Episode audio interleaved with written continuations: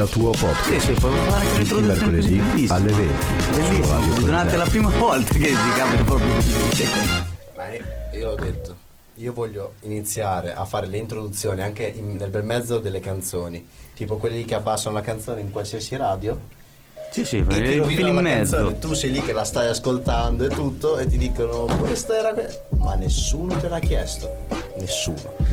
E niente, questa è un'altra puntata, ormai siamo al quinto episodio della se- eh, seconda Siamo stagione. già al quinto? Siamo già al Siamo quinto. già al quinto. che- Seconda stagione. Eh, sì, abbiamo fatto un bel po' di strada ultimamente. Ma anche Da troppo. un annetto. Un annetto già seconda stagione, ma anche troppo bene. Sì. Vogliamo spoilerarlo? Lo vogliamo spoilerare? Più avanti lo spoileriamo tra poco, dai, tra un mesetto. Tra un mesetto. No, pri- prima, lo, prima lo, lo diremo prima. Lo diremo prima.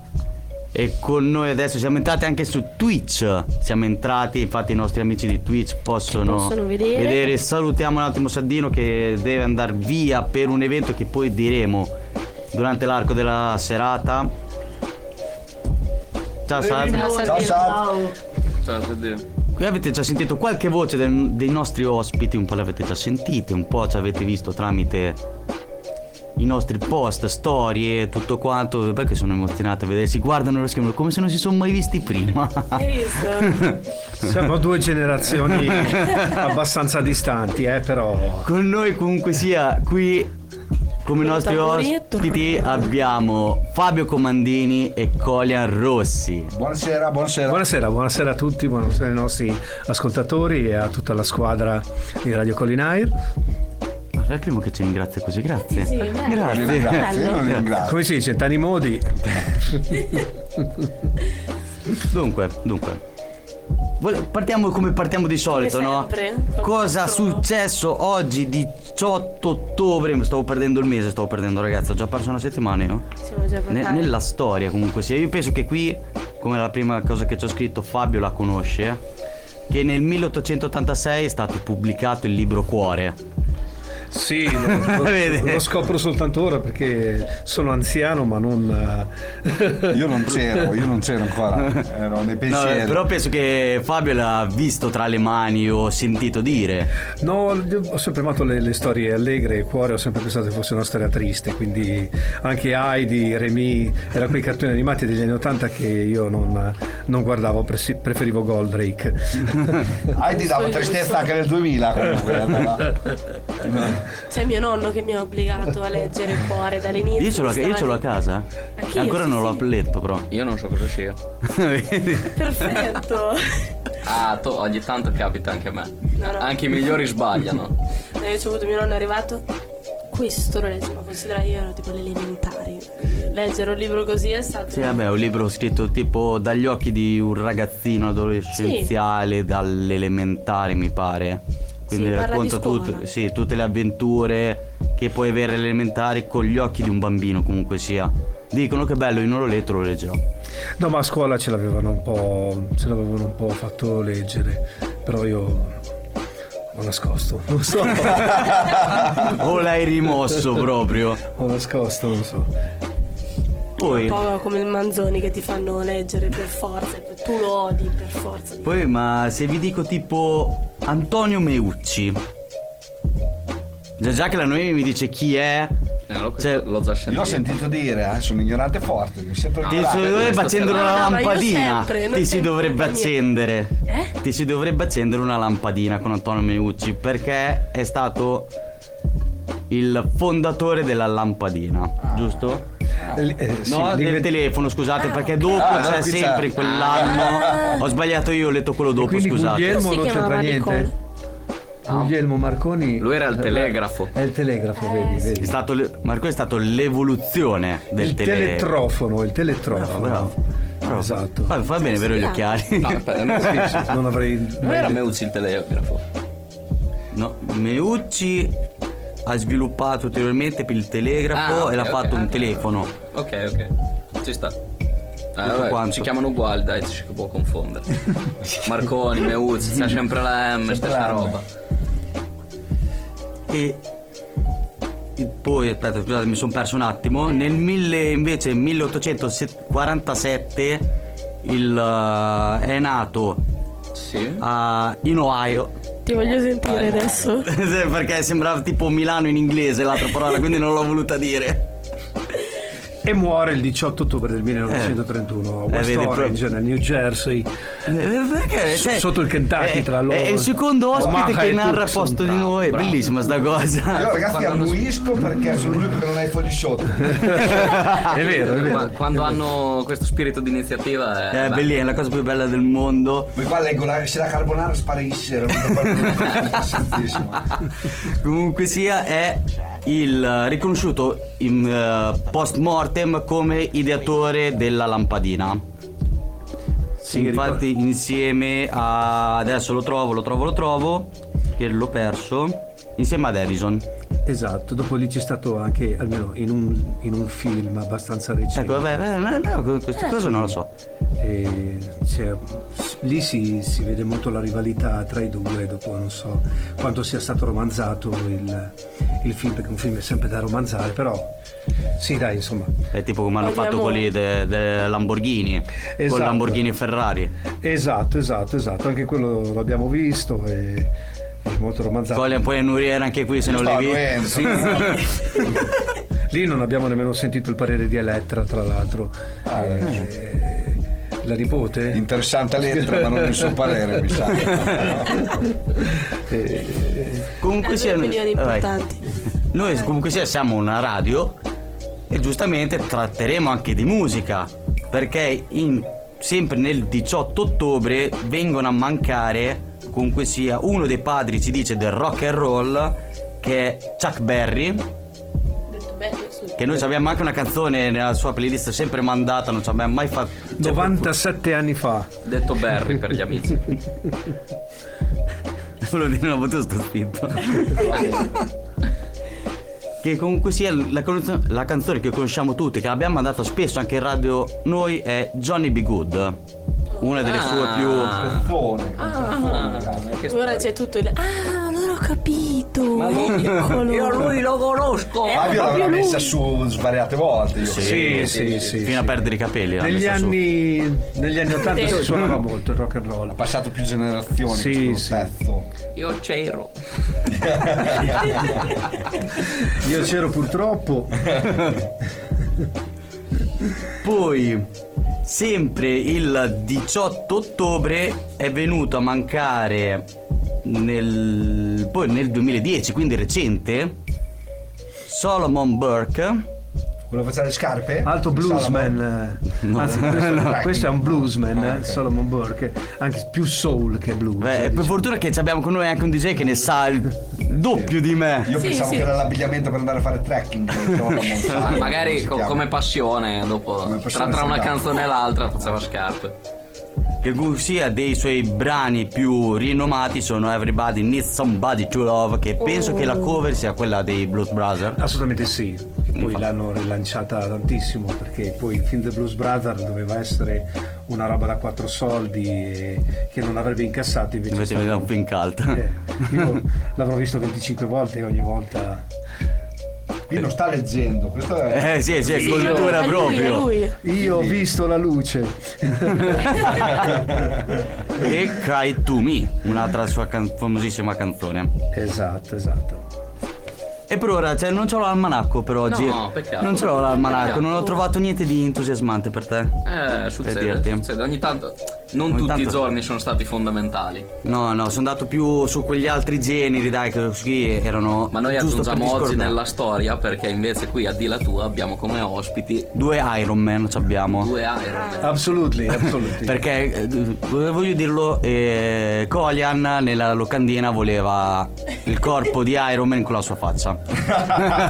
voleva quello. Bellissimo, obiettivamente abbiamo photoshoppato Pier sul pelato di Brothers, quindi non vedo Sì, perché non possiamo. Io invece ricordo più un personaggio che probabilmente le vostre generazioni non conoscono, ma era l'uomo da 6 milioni di dollari, Steve Austin, era un telefilm in cui quest'uomo era completamente bionico. Ah, E faceva- Sì, eh, vero, ho no, cap- Dopo c'è stata anche qual la è. donna bionica, ma l'uomo da 6 milioni di dollari. e- Ho capito qual è. in spagnolo eh, il telefilm si chiamava L'ombre nuclear.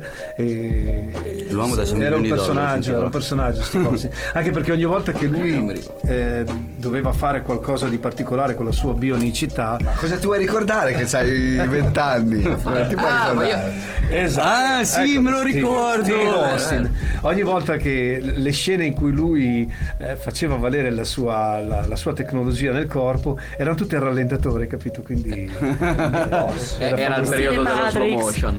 Steve Austin, Sì, sì. esatto, esatto. Era- lui ha avuto un incidente a tornare da, da un viaggio spaziale e, e l'hanno salvato e l'hanno riempito di bionicità, come, un po' come noi due, insomma, Cogler, ecco. sì, sì. Solo che Io non l'ho mai visto, se devo essere sincero. Ne ho sentito parlare. Sì, sì, perché poi vabbè, qui stiamo parlando degli anni 70-80 e, e quindi The Six Million. Però guarda, c'è anche Jason Byrne, si chiama, come si chiama lui? Sì, questo penso su Sia un non so se remake. ehm, forse avevano, volevano provare a Remake. fare Volevano provare a fare un remake. Esatto, forse. esatto, esatto, ma non si può. Non Magari si può, con meno slow motion. Non si può riprodurre Steve Austin, insomma, ecco. Gli effetti speciali ce li abbiamo noi. Eh, esatto. esatto, esatto. Potete riproporlo voi? Abs- no, do- sì. non lo so, no. Guarda, ti devo dire, qua vedo un elicottero, mi sa che qua il budget scarseggia per un elicottero. Però, Te basta prendere uno giocattolo e metterlo in distanza. eh, quello ce l'ho, hai ragione. Tutta Oggi, questione di prospettiva. oggi la tecnologia video ci permetterebbe di fare qualsiasi cosa. Questo, quindi- questo è anche vero, ma è più bello, ripresa reale. Vogliamo. Chiaro, claro che sì. L'elicottero Cioè, dietro a immagino 40 io con la manina dietro che faccio alzare l'elicottero nel sotto Esatto, esatto, esatto. Con le cordicine. Sì, sì, Esatto. sì. Bello, bello, bello. Allora. Comunque sia, Sì. i nostri ospiti sono qui perché hanno, detto volgarmente, degli arti bionici. Assoluti. Sì, certamente. E Colin se vuole i nostri amici di Twitch lo può far vedere benissimo. Guarda, camera. Non si vede niente. Ah, aspetta, Eh, aspetta. qua in- qua in Qui andiamo un attimo in ritardo. Eh, Ecco, ecco, quello. Vede? Eh sì, sì, sì, si che vede, si vede. fa anche il dip. Che storia. Sembra la mia stampante 3D. Io dovrei farvi vedere il mio arto bionico, ma bisognerebbe avere una telecamerina sotto. Tocca avere una scala, se no che sale ce l'abbiamo. Ho, ho la protesi in cui ho, ho fatto una serigrafia di uno dei personaggi che amo più di tutti della storia del cinema, che è Luke Skywalker, insieme alla principessa Leia. Davvero? Faccela vedere almeno noi, dai. Scusa. Cazzi vostri che No, devo e vedere. come che dicevano è foto. vedere. Luke, io sono tuo padre. Dai, è devastante. Ma è morte di- bellissimo. È devastante. Spettacolare. 500 euro mi è costata. Due spicci, due spicci. Ne è valsa la pena. La vedi tutti i giorni però, quindi sì, ne sì, vale la esatto, pena. esatto, esatto. È come gli adesivi sulla macchina, 10 km orari in più solo per quello. Esatto, sì, esatto, esatto, esatto. Comunque sia, ma sapete più o meno quando sono stati creati gli arti, tutto quanto, per le amputazioni? Più o meno? Beh, io sapete? penso che comunque sia problema che si è, si è verificato sempre nella storia, poi nel Medioevo naturalmente non si poteva fare cose particolari. L'arto superiore francamente è una cosa che è venuta fuori poi molto dopo negli anni perché non, non se ne vedeva la- la- la necessità più che l'arto inferiore, poi prima si andava con la stampella, con l'arto inferiore, poi c'era proprio la gamba di legno. E mi è capitato, mh, andai in vacanza con il mio amico Giuliano, andammo a, a Valencia, la città della scienza, no? E sto parlando del 2002, du- 2002, sì 2002, e c'era l'America's Cup tra l'altro, quindi eh, ne approfittammo per vedere un pochettino le cose lì. E quando entrammo alla città della scienza, che è un posto meraviglioso, vi consiglio a chiunque di andarci di andare a vederlo, c'era appunto un uh, museo degli arti, eh, degli arti, delle protesi. Quindi c'era proprio tutte queste vetrine con uh, le protesi d'arto inferiore, da proprio addirittura del periodo egizio, quindi lo stato- sviluppo. Eh sì, nemmeno a farlo apposta e, e allora non c'erano ancora troppo i telefonini e quindi ce lo siamo goduto noi e basta.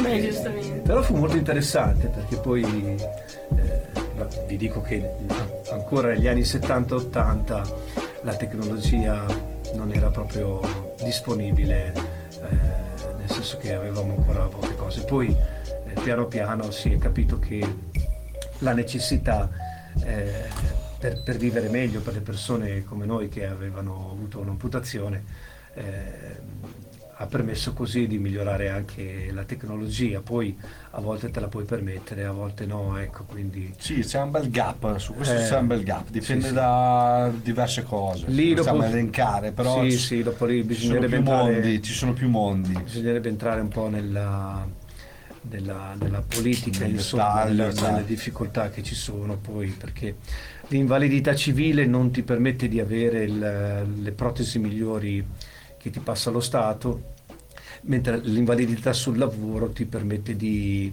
accedere alla- alle cose migliori. Io tutt'oggi il mio ginocchio bionico eh, devo comprarmelo perché quello che mi passa la mutua non mi permetterebbe nemmeno di camminare, ecco. E qui siamo due disparità, perché tu hai avuto un infortunio, Sì. tra virgolette, per i fatti tuoi, io sul lavoro, Esatto, eh, esatto, e c'è esatto. un sacco di discriminazione che io odio. No, no, purtroppo siamo è- dei- il mio gruppo, si, il gruppo, se si può chiamare così, il mio- siamo dei favoriti rispetto agli altri. Questo, non stiamo a continuare su questo argomento, però No, no, purtroppo è sta- così, l'invalidità è così. Ma civile... dopo si può anche discutere su sta cosa, perché Eh, noi siamo infatti- anche qui per questo, No, no, per certo, confrontare certo. le due No, no, cose. eh. certo. Però Sì, vi sì, dico sì. che mh, mi sono trovato spesso mh, anche nella situazione nella quale eh, ci sono stati ragazzi e ragazze che per avere una, una protesi di un certo tipo dovevano fare del crowdfunding, quindi fare Sì, una, eh.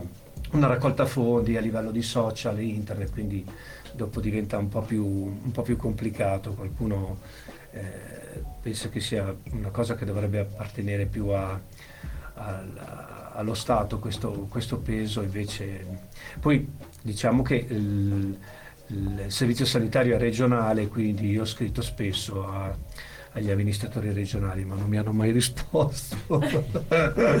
E quindi mi tengo la, la mia gamba della mutua come si dice e cerco di farne il miglior uso possibile e, sì, non, non stiamo facendo polemica, ma è così. È così No, no, no, poi mh, diciamo che per l'arto superiore, almeno nel tuo caso, la tecnologia è molto importante. Per l'arto inferiore non è che cambi tantissimo. Io ho avuto la possibilità in questi 35-36 anni di bionicità di provare anche protesi più avanzate, più avanzate, di cui solo il ginocchio costava sui 50.000 euro e se lo volevo comprare privatamente. E non è che mi cambiasse poi tantissimo la vita, ecco. Anzi, eh, io sono un soggetto che a volte tiene la protesi 20-21 ore al giorno, quindi non potrei assolutamente usarla. Poi mi spaventerebbe che si scaricasse la batteria nel momento più importante della giornata e io rimanessi inchiodato in facendo una piazza. salita e rimani... eh, Esatto. Ok. bello Allora, siamo- rimani inchiodato in piazza non è niente. No, esatto. Dai, che lì. In quale piazza? Esatto. Io quello non volevo dire. 45 in pieno. Però è bello perché ci confrontiamo entrambi noi perché non ci, non ci siamo mai parlati di queste cose, ci vediamo in giro, ci diamo È una arrivato il spalle, ma- Esatto. È arrivato il giorno, è arrivato siamo il giorno, proprio due realtà, o- Sì, sì. nostro- sembriamo uguali perché abbiamo un difetto simile, però siamo proprio opposti. Abbiamo una Esatto. modifica, non chiamarlo difetto. Ah, hai ragione, hai ragione. Una No, modifica guarda, aggiuntiva. per Eh, ge- generalizzare. Sì, siamo eh, tecnologicamente Eh, avanzati. perché te non hai ancora mai giocato a Cyberpunk, ma certe Cyberpunk ha il modifiche. braccio come il mio. Messo, gli ha messo il 70 della Pollini. no, no, no, ha ragione pienamente Fabio. Però siamo, due, siamo due realtà diverse, io Sì. perché non... Sì, sì. le- diametralmente opposte. Cioè, il, il discorso resta sempre quello, però appunto cambia la tecnologia che ci sta dietro. No, no, Scusate, non scusate, scusate. Tra l'altro Scusate. abbiamo due vite completamente diverse, due età diverse e tutto, ma abbiamo un punto in comune tra... Sì, sì, poi hai momenti in cui sicuramente tutti e due abbiamo i nostri momenti di sconforto, Certo. eccetera, poi però abbiamo sempre cercato, almeno io quello che ho notato magari anche in te di- e anche io in me stesso, di, di sdrammatizzare sempre la cosa, perché la cosa che ho sempre odiato è il pietismo no, degli altri. Certo, è la cosa che si odia di più. Quando ero un ragazzino che avevo appena avuto l'incidente, ho avuto la fortuna di incontrare questo, eh, questo uomo bionico come me, eh, all'ospedale Rizzoli di Bologna e lui mi diede proprio due o tre consigli molto importanti e uno mi disse cerca di camminare sempre il meglio possibile perché fai più fatica psicologicamente ma a livello fisico la tua schiena sta meglio, poi io ho un moncone della gamba abbastanza lungo, quindi mi permette di poter camminare un po' meglio, a parte dei giorni in cui magari fai un po' più fatica perché magari sei un po' più affaticato, ma è proprio il pietismo della gente che, che ti dà fastidio, no? Perché la gente ti vede come un sgraziere, come si dice. No, Eh, sì, sì, è vero. Che poi e allora col tempo forse questa cosa è migliorata in generale. sì, sì, dopo, Con il dopo sai, sono state le guerre, l'ex Jugoslavia, io quando, quando per scherzare dicono ma cosa è successo? Ma niente, a giocare a pallone un terzino mi ha... Quando mi dicono no, st- no perché sì. ma sta buono, guarda che l'altro giorno a giocare a pallone un terzino mi ha bagattato. veramente. Era tagli corta così. e- Esatto, esatto, e- Però ti prepari all'inizio, ti prepari, prepari, sì, sì, alla sì. risposta- alle risposte che puoi dare per... Sì, sì, assolutamente così. La cosa più difficile all'inizio, veramente ragazzi, è la reazione della gente che ti guarda. Perché Guarda, io... questo mi, mi- Boh, non lo so. eh, Allora, io, io vi mi fermerei. esatto. esatto. Bravo. Io sono Mamma. stato spudorato perché avevo 19 Vi avevo posso 19 fermare su questo sì. discorso? Andiamo in pausa 5 minuti, Esatto. ascoltiamo la canzoncina. Vai, No, no, io questa aspetta, canzone aspetta, aspetta. la farei mandare a Fabio perché la conosce veramente bene. Che canzone? Io volevo fare, lasciare prima la domanda prima della Ah, sì. pausa. Ah, vai. La situazione più difficile che vi siete trovati, ne stavamo appunto parlando, con una persona che si è approcciata con voi. No. Più difficile e o casomai più divertente. Quindi ora vi diamo proprio questi 5 minuti per pensarci. Questa è lunga? Poi, eh, cioè, adesso Fabio mi manda questa canzone che conosce bene. 1986 perché La può poi anche descrivere lui volendo. sì. Vai, poi la descrizione me la sì, lanci. perché questa l'ha scritta Francesco Gigetto Brigliadori di, di Sarsina, che era il titolare del ristorante al piano, ex marito di mia sorella e nonché leader della nostra band Istoria.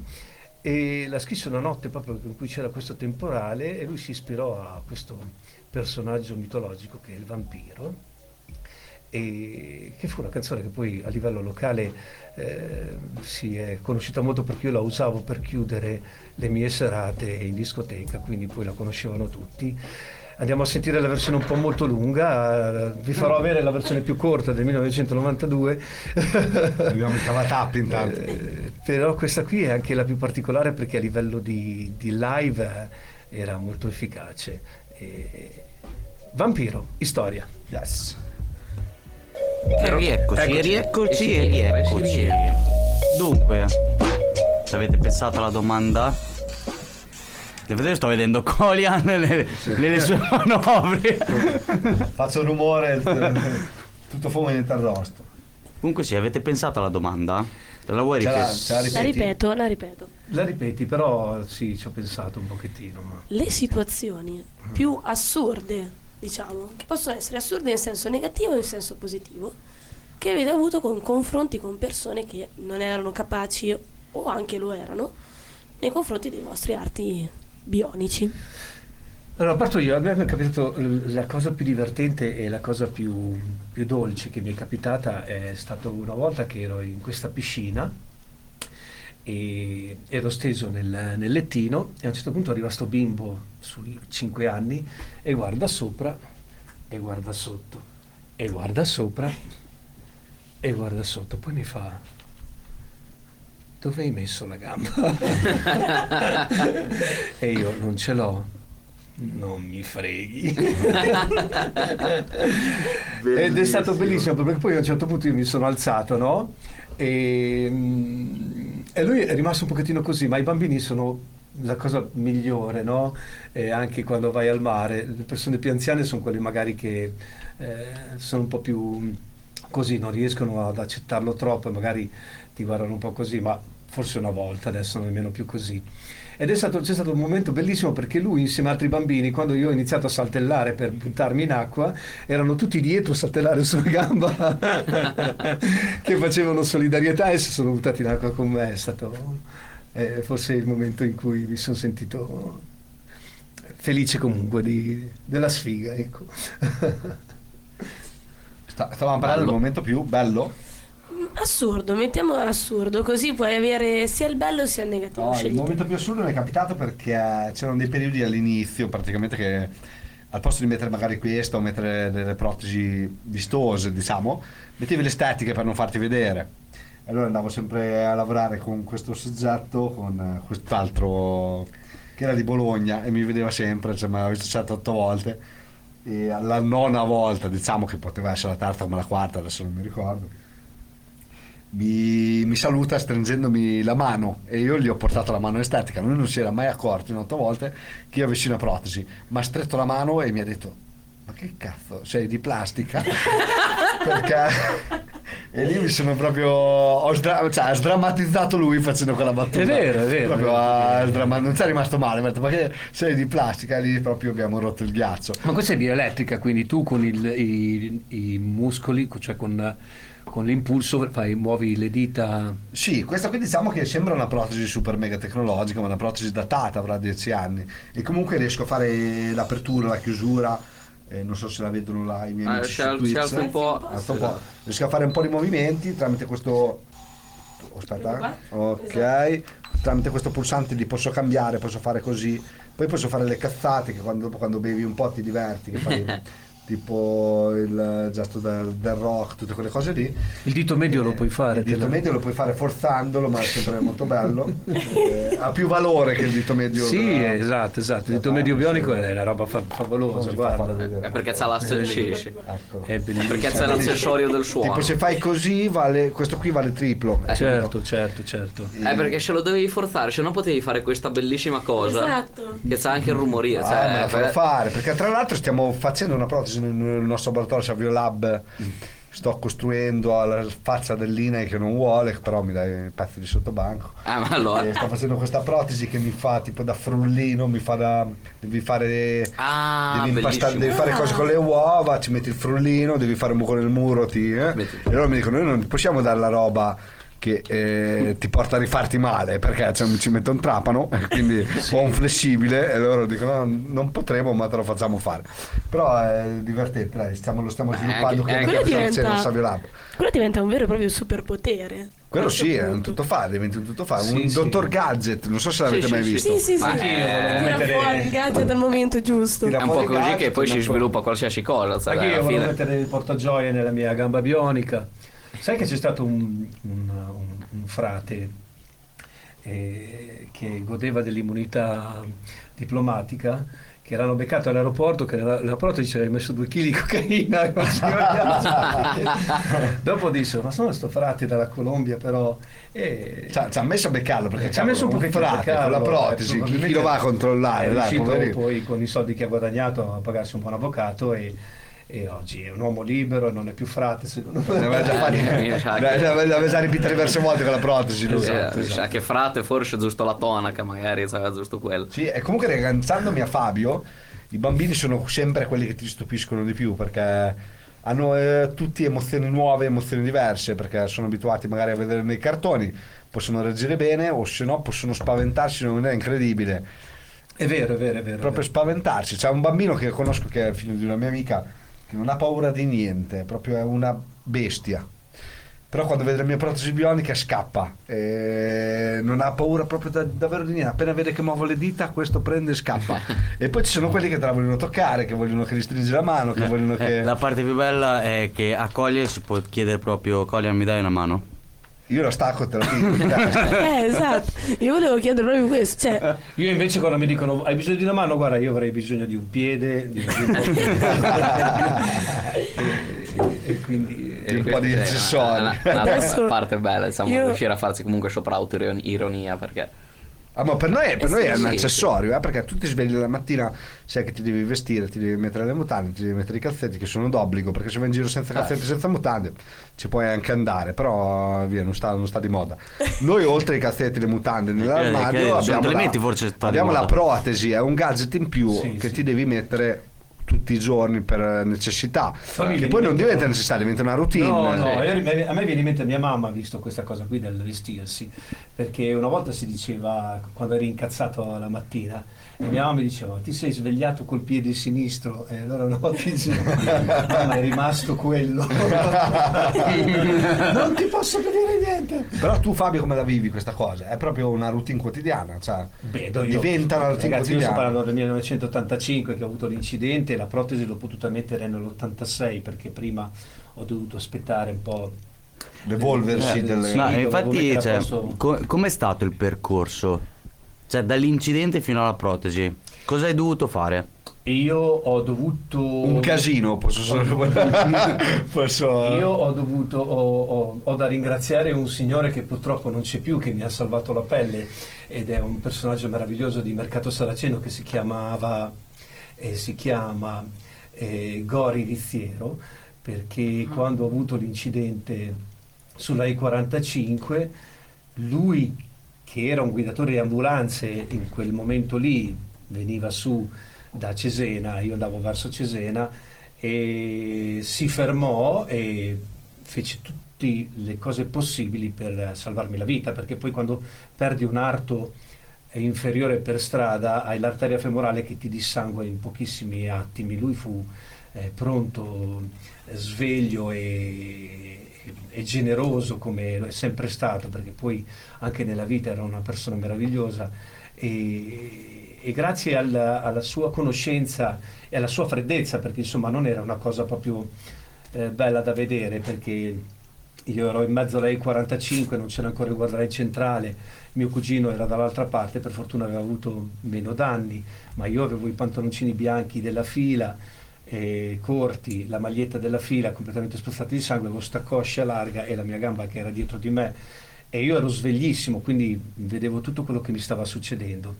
E un'altra persona era questo signore che ha avuto un coraggio pazzesco perché lui andava su a San Piero in bagno, ha fatto l'inversione a U con la macchina, mi ha caricato in macchina dopo che Rizziero aveva fatto quello che doveva fare e nel giro di pochi minuti ero al Bufalini e al Bufalini poi comunque mi hanno fatto la trasfusione di sangue e sono riuscito a, a sopravvivere, diciamo. Poi eh, il resto è stato proprio tutto una... Io facevo già il disc jockey e andavo a lavorare al Granduca Club di Verghereto in stampelle perché ho fatto tutto l'inverno il DJ su una gamba sola. E poi eh, ero talmente spudorato che io andavo in discoteca, appoggiavo le stampelle e ballavo su una gamba, quindi ero diventato famosissimo, insomma. E... Librista ti chiamavano. No, io veramente non mi vergognavo, non mi vergognavo perché avevo sto pantalone tirato su e- ed ero diventato, ma ero già abbastanza conosciuto perché diciamo che ero, ero comunque già DJ da, da un po' di tempo e allora era una cosa mh, abbastanza, abbastanza facile da essere conosciuti, lavoravo nelle discoteche della, della zona, quindi...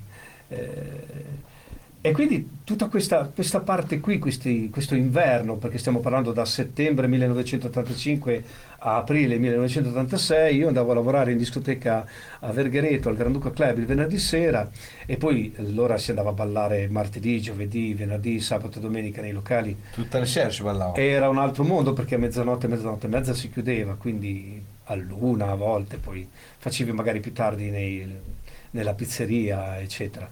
Altri sembra essere passato un, milione di anni, però era tutto molto bello. Non c'erano le ballerine, non c'era il buttafuori. C'era un po' più di vita vissuta Sì, sì, che sui esatto, social. esatto, via. esatto. Ci colleghiamo anche a quello. E tu invece, Golian? Ma Che bello fanno le domande così Esatto, cioè, bellissimo. noi possiamo anche Cioè, andare via. Curioso anch'io perché io mm, sono venuto a conoscenza della sua scossa. Scossa È stata una scossa. questione molto elettrizzante, diciamo. Io p- prima che inizi a parlare Koyan, cioè adesso lanciamola come battuta perché tanto lo fa anche lui, lo sappiamo benissimo, ci ha anche invitato a noi che ogni anno la ricorrenza lo festeggi. C'ha lo scosso anniversario. Certo, per forza. Bisogna festeggiare questa cosa perché. che, che giorno è? Il 16, 15, 16, dipende dagli anni, dipende come cambia. 15-16 dicembre. Perché, Ah sì, mi sono mi inviti fatto- quest'anno perché non mi hai mai invitato. Per forza. Io ho anche altri amici bionici, magari portiamo tutti, facciamo la serata ASL 39. Dopo vi sto. devo raccontare un aneddoto Ci che è molto famoso a livello di... No, a me è successo nel 2015, le date faccio fatica a ricordarmene perché il tempo passa, il tempo vola, Eh, rimangono gli eventi, ma le date le colleghi poco. proprio. Però la voglio festeggiare perché eh, per me è una tradizione ormai, è una fortuna essere qui, non è una sfortuna essere qui. Quindi il 16 dicembre per me è un- come il mio compleanno. Eh, c'ho il 22 marzo che è il mio compleanno e poi c'ho il 16 dicembre. Quindi mi 18 piace, luglio. Era il festeggiarlo, compleanno di mio fratello, tra l'altro. mi piace festeggiarlo con eh, le persone a cui tengo. Eh, forse è meglio il mio compleanno perché chiamo le persone a cui tengo di più quel, quel giorno lì. Certo, certo. E, e tra l'altro io Cosa fate? Pregate? Andate Sì, in chiesa? andiamo in chiesa, preghiamo e poi facciamo una tappatina al bar. So- soprattutto col vin santo. una tappatina al bar perché le ostie non ci bastano. Però io ho avuto un incidente il 16 dicembre del 2015. Non, lo met- non metto la mano sul fuoco perché con le date io davvero. Non mette la mano sul fuoco essere- perché veramente... perché dopo si brucia anche quell'altra è un casino. E comunque eh, no è stato un attimo non dovevi essere lì non dovevi fare quel lavoro dovevi, eh, sono una serie di coincidenze che dopo le valuti coincidenze perché il destino sembra il destino se esiste o meno non si sa però ti trovi in quell'occasione e succede, succede l'evento. Poi anch'io come Fabio ho avuto delle persone preparate recu- cioè, sono riuscite a salvarmi sono riuscite a disalimentare la cabina dove ero rimasto fulminato, eccetera, soccorrermi nella maniera giusta. Bisogna avere fortuna anche avere le, portu- le persone, eh, come si dice, preparate, ma soprattutto che ce la fanno. Perché Col sangue freddo. Col sangue freddo, perché in quel momento, eh, cavolo, ti becchi uno senza un pieno di buchi dalla scossa, svenuto, o ti becchi una persona senza una gamba, lì devi avere sangue freddo. Queste sono le persone toste che non si tirano indietro. eh. E mi sono ritrovato all'ospedale, dopo un mese mi ha detto che mi dovevano amputare il braccio, con tutto quello che c'è stato nel mezzo. Io fi- quel- fino a quel mese non sapevo che mi dovevano amputare il braccio, sapevo che via, che ero in via di ripresa, è stato un colpo tosto nella vita, dai, perché ti cambia da... devi riniziare un po' da zero, a fare le abitudini. E poi sono uscito dall'ospedale tra l'altro un mese dopo, perché avevo un po' di batteri, un po' di cose. E quando ti il momento difficile è quando rientri Scusami, a casa. te- me. te- ti- tu quando sei arrivato in ospedale ti hanno amputato il braccio subito, hai dovuto aspettare. Io ho aspettato un mese perché non so. eh, mi- C'era non- la possibilità ancora... Provavano a salvarlo, non mi dicevano niente, Mm. mi trovavo su questo letto. Sì, mi- evitare di- grandi spionati, non mi volevano traumatizzare verbalmente o psicologicamente, quindi dopo un mese mi hanno detto che mi dovevano amputare da un giorno all'altro. Lì nell'ospedale per non sei- traumatizzare. Sì, sei coccolato da tutto, dall'anestesia, dai... eh. Eh. Non te ne rendi conto, quando torni a casa che vedi... Mm. eh, a- Mm. Quando riprovi a fare le tue routine, che dici, cavolo, non è, non è tutto come prima, il braccio destro e il braccio portante, o come Fabio, magari la gamba, e lì ti devi mettere alla prova, però dopo dici, cazzo, eh, son fa- sono, sono così ora, quindi eh, andiamo giù a testa dritta, vediamo di riuscirci uguale, e ci riesci, e ci riesci perché l'essere umano è una persona, cioè una... È una creatura splendida perché si adatta, e Sì, lo, sì. lo diceva anche Ma poi lo spirito Abbiamo di- è una sorta di sì, che fa è una paura, sorta di evo- evoluzione, quindi te dici eh, quello lì poverino gli manca un braccio e te, te pensi no, no, perché l'essere umano è fantastico, riesce a fare tutto, quindi non mi Anzi, adesso sento- posso frullare col mio braccino che te. posso fare un sacco di cazzate in più ragazzi, quindi mi ricordo Giusto, questa, questa vicenda tra l'altro che mi sono andato in questa discoteca e non mi facevano entrare nel privé e c'era il mio amico che faceva il buttafuori e mi fa te non hai permessi per entrare qui. E faccio "Ah, come no se vuoi lo trovo il permesso eh, cioè, eh, valla a prendere. Ho preso la mano me la sono staccata l'ho tirata dentro il privé. Questo è l'aneddoto. e gli ho detto. "Ah, eh, ascolta eh, adesso la posso andare a prendere. Vai vai cazzo. Ed ero al Villa Papete ero al Villa Papete mi ricordo ancora. Non mi voleva fare entrare ho trovato lo scamotage Ma infatti, anche. l'uso più improprio che avete fatto dei vostri arti. Ah, dillo te Fabio che dopo ne dico un altro però è simile a quello eh. A me è capitato una volta che eravamo... Fa- Fabio secondo me fingeva che era qualcos'altro. No, eravamo... e- eravamo in Calabria eh, sulla spiaggia di Maratea o Amantea, insomma, vi sto parlando del 1989. E, e praticamente eh, io mi toglievo la protesi, poi la protesi vestita con il pantalone tutto. Ah, ci stringiamo? Ah, ok. Diciamo che volevi dare un bicchiere di La vino. pro- Qual è il mio? La- l'avevo piantata eh, nella, nella sabbia eh, con il piede in su. E siamo andati a fare il bagno, eravamo io e Questo, questo però mi ricorda molto tre uomini e una gamba, cioè Sì, sì. giocano... Solo che lì a un certo punto eravamo in acqua che Express. ridevamo e passano la mamma e la figlia che passeggiavano nella, nella battigia e iniziano a urlare "Ah!" e io per non spaventare ho iniziato a saltellare dall'acqua a uscire fuori no signora è, è la mia protesi è la mia protesi bellissimo e dopo si sono calmate Bello, comunque passare dal drammatico a Sì, sì. questo stack. Adesso ve ne racconto un'altra io. vai Una volta ero con i miei amici eh, che erano tutti impauriti, che mi hanno fatto male di qua e di là. Mi hanno portato a Valencia, sono andato a Valencia con i miei amici. Erano molto impauriti. Che, cioè, Sì, detto, dai, facciamo svagare un po', lo portiamo a Valencia. E sono andato a Valencia e ero in un ostello, c'era un buon- una camera, eravamo tipo 10, 11, 12. E allora quando uscivo, cosa facevo io? Quando andavo a letto, mettevo la protesi, nelle... perché ci sono tutti gli armadietti in uno stato dove mettere cose in valore. Gli ho schiaffato il braccio con un po' di ketchup lì dentro, a- dentro lo sportello. La protesi quella estetica che è uguale praticamente. Sì, quella che lo utilizzi. E poi. sentivi la gente, gli spagnoli, tutti che entravano, oh, dei granuli, era uno spettacolo. Era uno spettacolo. Cattiveria, questa è cattiveria era cattiveria, ma era bellissimo. Di notte No, eh, svegliavi eh, dagli urli che facevano. Io sto pensando, la testa di Fabio è perché non l'ho mai fatto prima? no no ma negli anni poi Poi, capi, dopo ti vengono cresci, cioè ti vengono Sì, sì, sì, in occasione. sì. Sì, vabbè, però- e un'altra volta quando andavo in discoteca mi mettevo la protesi sempre statica, che le bariste non se ne accorgevano, e ho la mano praticamente che si stacca. Io la mettevo proprio al limite che tu appena la toccavi si staccava, gli mettevi 5 euro e quando andavo a prendere il cocktail gli andavo a dare i 5 euro nella mano. Appena tiravano i 5 euro, dal, da- che poi tra l'altro non si riconosceva neanche perché ci sono luci della discoteca, è un po' buio, quindi non te ne accorgi. Andavano a tirare 5 euro, gli veniva dietro la mano e vedevi le bariste fare dei salti. Sai quante bevute gratis fatte così? Che mi ridavano i 5 euro. due sono in comunità. Così è- si devono ancora riprendere. Lui, su- lui suonava, lui suonava, io facevo questi trabocchetti per bere gratis. Ma per me qualcun altro qui doveva andare in comunità. Eh. Eh, esatto. Siamo divertiti, dai, alla fine. Non lo faccio più, non lo faccio più, dai. Non. Sì. Eh, non lo faccio più, non lo faccio più. Quando è ubriaco. Ci vediamo venerdì al video. La mano te la lancia venerdì, addosso. venerdì al video farò così. Ah, allora, approfittiamo per fare Sì, già che adesso l'ha tirato detto- così. Guarda, così lanciamo un'altra pausetta un attimo prima.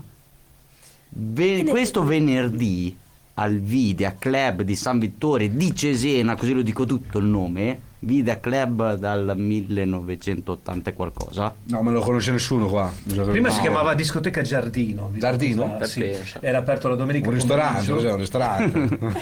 discoteca Giardino si chiamava E- Il pratino finto e c'era dove- l'aperto domenica pomeriggio eh, il Chabat Club di Monte Castello che poi si, si chiamò Maverick poi c'era il 55 di Santa Maria Nuova e il eh, discoteca Giardino di San Vittore poi la presero in gestione lo cambiarono e poi lo cambiarono proprio in modo radicale perché il video è proprio un pezzo di storia.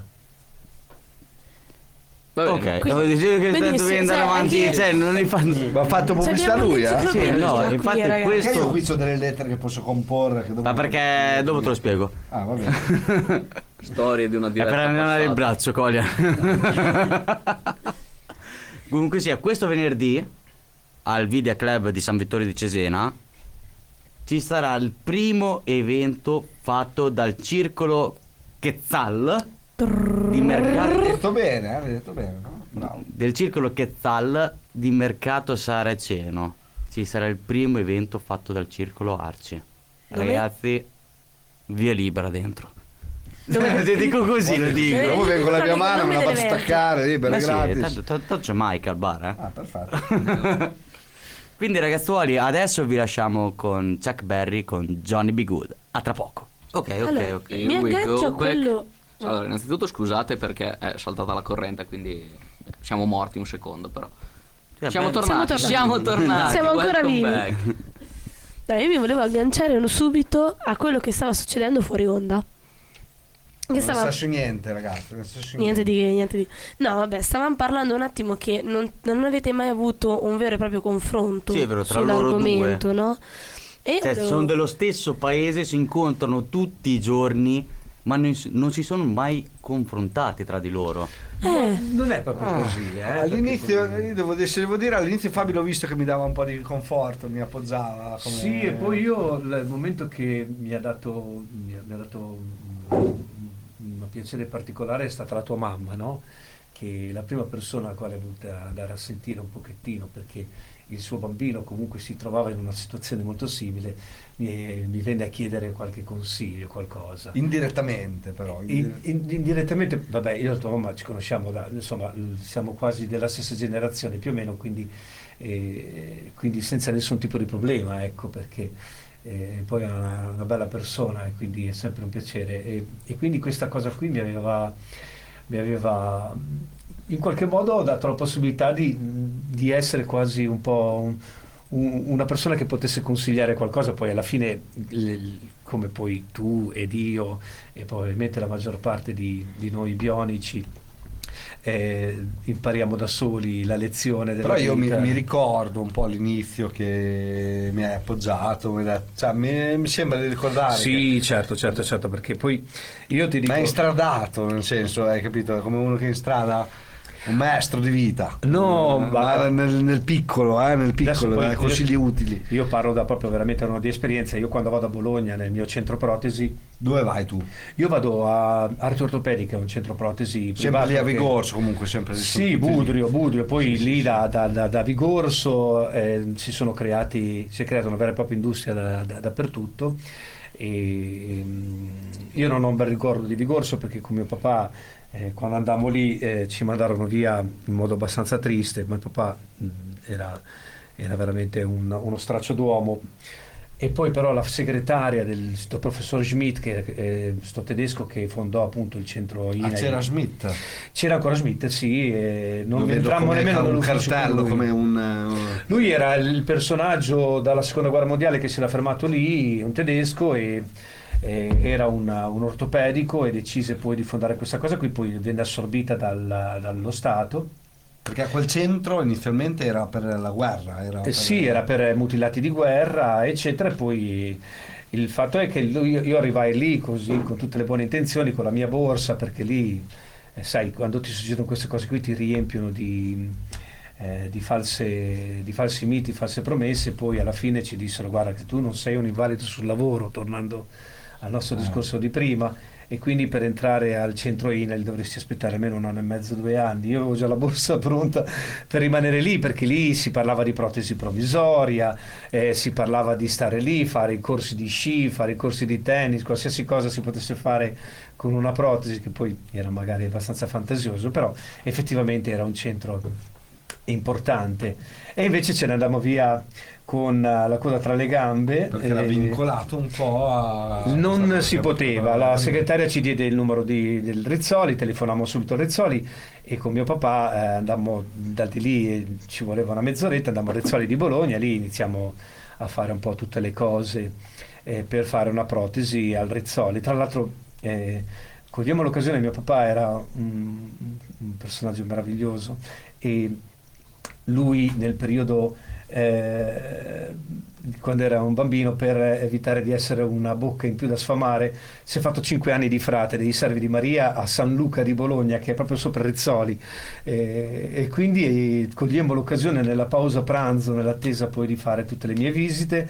Andammo su appunto a San Luca e, e lui mi fece vedere il posto dove aveva passato cinque anni della sua vita come frate, poi gli dissero a 17 anni che non era idoneo a fare il frate, lui disse non mi era bisogno che mi dicesse.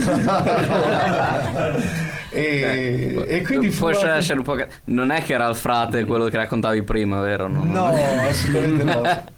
No, Eh, ci fa per ridere, dai. Certo, e, e quindi cogliamo quell'occasione lì e poi Rezzoli a aprile del 1986 mi diedero la gamba e mi dissero adesso arrangiati.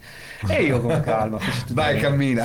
Sì, ma la cosa bellissima fu che io, sai, quando hai questo pantalone da tirare su, non, eh, non, non hai più il piacere di vestirti bene, eccetera, hai questo, perdi questa cosa qui, anche se poi...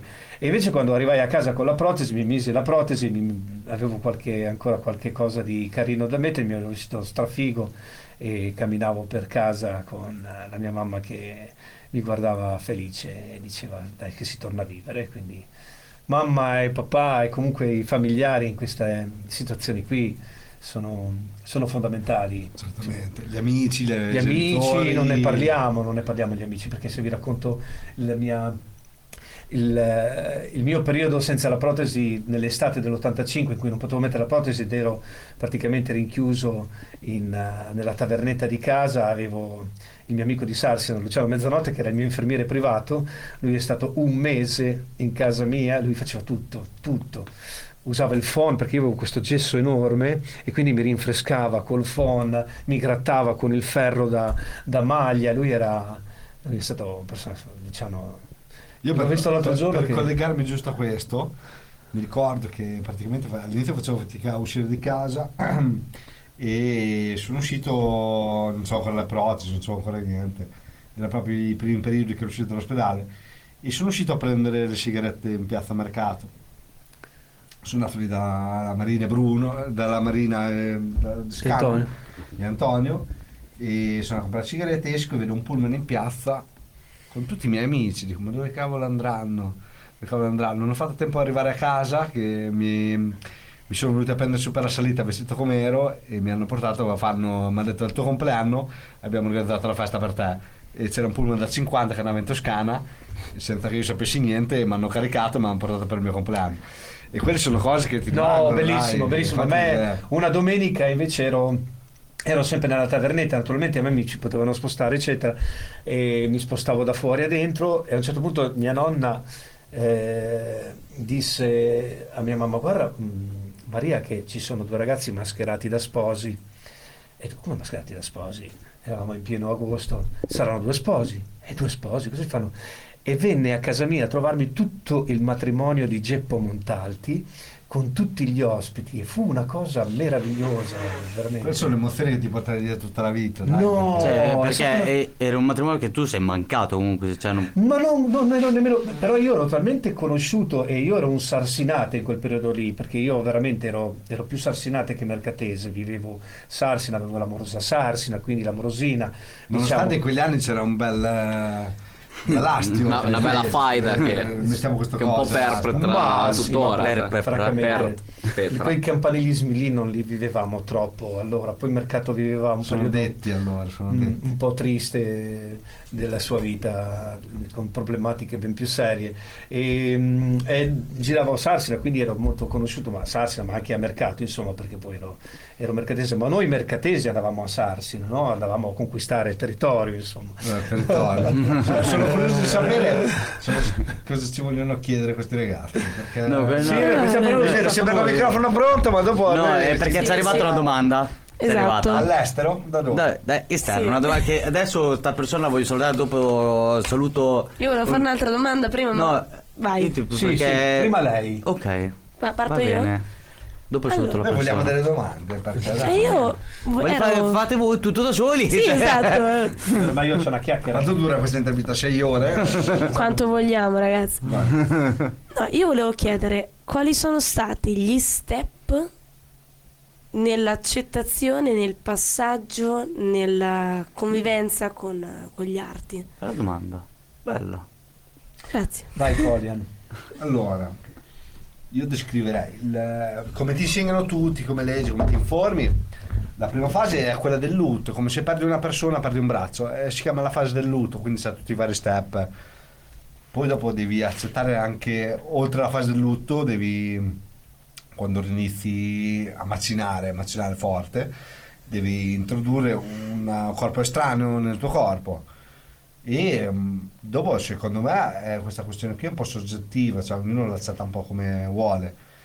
Però diciamo che eh, eh, io ho avuto il passaggio che prima non mi volevo far notare, quindi usavo protesi estetiche, poi eh, ho iniziato a vedere che mi interessava più a saper fare, quindi usavo delle protesi funzionali, ad oggi continuo a usare protesi funzionali, quindi mi sono disinteressato dal fatto di non farmi vedere, cioè di non farmi vedere che ho una protesi e sono in- più in, eh, con la linea di dire eh, la protesi mi serve, quindi la faccio vedere volentieri, perché mi hanno raccontato che praticamente esiste una distinzione anche tra nord e sud del mondo.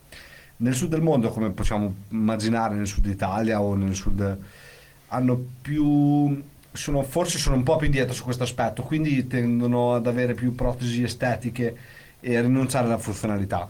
Invece quando vai sul nord tendono ad avere più protesi come quella che ho io ad oggi e a, a- non so se è la cultura o eccetera, però tra- tramite studi hanno visualizzato questo, che a, a nord non ne frega niente se ti fai vedere che è una protesi, basta che funzioni e che sia efficiente. A sud tendono un po' più a mascherarsi, forse perché hanno una cultura, cosa ne pensi te Fabio, un po' più datata, un po' più tradizionale, Sì, un diciamo, po'. non è- dopo c'è il. non è un pro o un contro, è una gestione c'è del- il- forse la religiosità del- che, crea un po' questa. un po' la cultura o un po' più old, old style, via. Però. Sicuramente. Come può, aiuta. essere un matrimonio, come Sì. può essere fare un matrimonio, come può essere... Sì, secondo me forse un po' il fatto di... Non è un eh, pro del nord, è un, un, eh, assolutamente. No, no, non né pro né no, contro, sono È due visioni distinzione diverse. che hanno Esatto. notato facendo degli studi, che a sud Mm. sono più portati a, a rinunciare alla- eh, all'utilizzo piuttosto In che favore dell'estetica. In, fa- in favore dell'estetica. Sì, forse Ma può essere che questa tua giudizio. transizione sia stata, diciamo, favorita anche dal fatto di vivere in un paesino come mercato? Sicuramente, perché Cioè, del fatto che dici, vabbè, io prima non voglio farmi vedere, però tempo una settimana tutti lo sanno, quindi una certa vaffanculo, metto quella che mi serve. fai, per assurdo psicologicamente ti fai le tue zone geografiche Certo. Assurdo, ma all'inizio almeno per me ha funzionato che stando dentro al paese che mi conoscevano tutti non avevo problemi a girare mi dovevo spostare a Cesena E allora diventava... e allora diventava un problema Sì. poi andavo a Cesena e non era più un problema poi mano a mano ci chiamano zone geografiche. Sì, sì, Sì, In cioè, nel senso, si formano. vieni nel tuo paese conosciuto. ti senti accettato e ti sente come casa tua. E bene o male questa zona geografica si sposta. E più si sposta e ti devi spostare te però. Non è che Certo, devi- Eh, certo, certo. non, non è che vieni si sposta automaticamente, beh, è una questione di adattamento. almeno per me e per molti forse penso funzioni così. C'è questa questione geografica nel paesino è più facile per me forse. Probabilmente, adesso poi ti faccio, ti faccio continuare, probabilmente secondo me è una questione di abitudine. È come Esatto. quando vedi la prima volta una persona, poi ti abitui a ti quella abitui e ti devi allargare i tuoi orizzonti. Io conosco Al delle persone che nonostante non gli manchi un arto fanno fatica a uscire dal paese e si vergognano a fare qualsiasi cosa. Esatto. Mio Dio, ma E- parla di me. Sto parlando proprio di te. Eh, lo sapevo, lo Eh, sapevo. so- sono cose che per me si riflettono su gran parte degli amputati, non so se anche per Fabio, eccetera. No, io me, Ma sono sono sempre, cose. io me ne sono sempre strafregato. Poi eh, incontrai mh, Vedi che bella la 3-4 anni diversità. fa la Bebe Vio al centro protesi dove vado io perché lei è una, è una mh, frequentatrice lavora insieme al, al centro eh, arte ortopedica.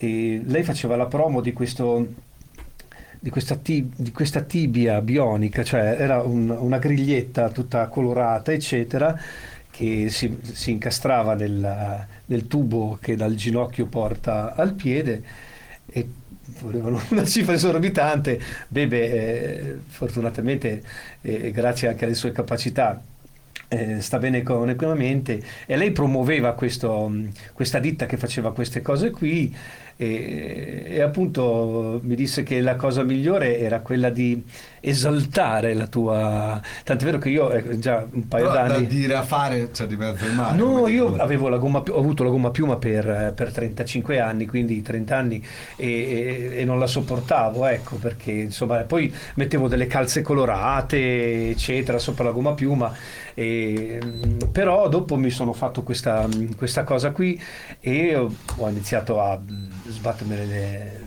tantissimo e quindi andare in giro con i miei Bermuda, eccetera. Posso, senza- posso dire che hai avuto un recupero più veloce del mio su questo lato. Ma dopo, adesso... Perché veramente- ogni persona è persona diversa, eh, poi ci sono delle Dopo, cose sì, dopo io magari. mh, diciamo che mh, ho, ce- ho sempre cercato di, mh, di dare buttato. degli input alla mia vita, quindi mi sono messo a fa- ho fatto una band musicale, ho fatto il cantante, ho sempre fatto il DJ e non ho mai avuto... mm, Poi sei sempre stato abituato a stare con la gente. Sì, per questo proprio aiuta. non... Anche io ho eh, avuto il circolo, quindi sempre stare in mezzo con la Sì, gente. sì, dopo- Quello aiuta un sacco. Io invece Sei voglio- obbligato.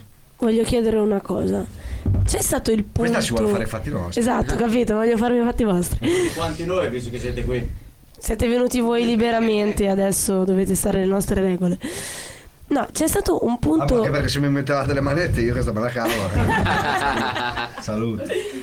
Eh, adesso faccio, prima che... Scusi, Vai, mi vai, interrompo. Però che noi giochiamo molto sul black humor, sul Sì. politicamente scorretto. Colin sta facendo tutto quanto da Solo, solo. completamente bellissimo.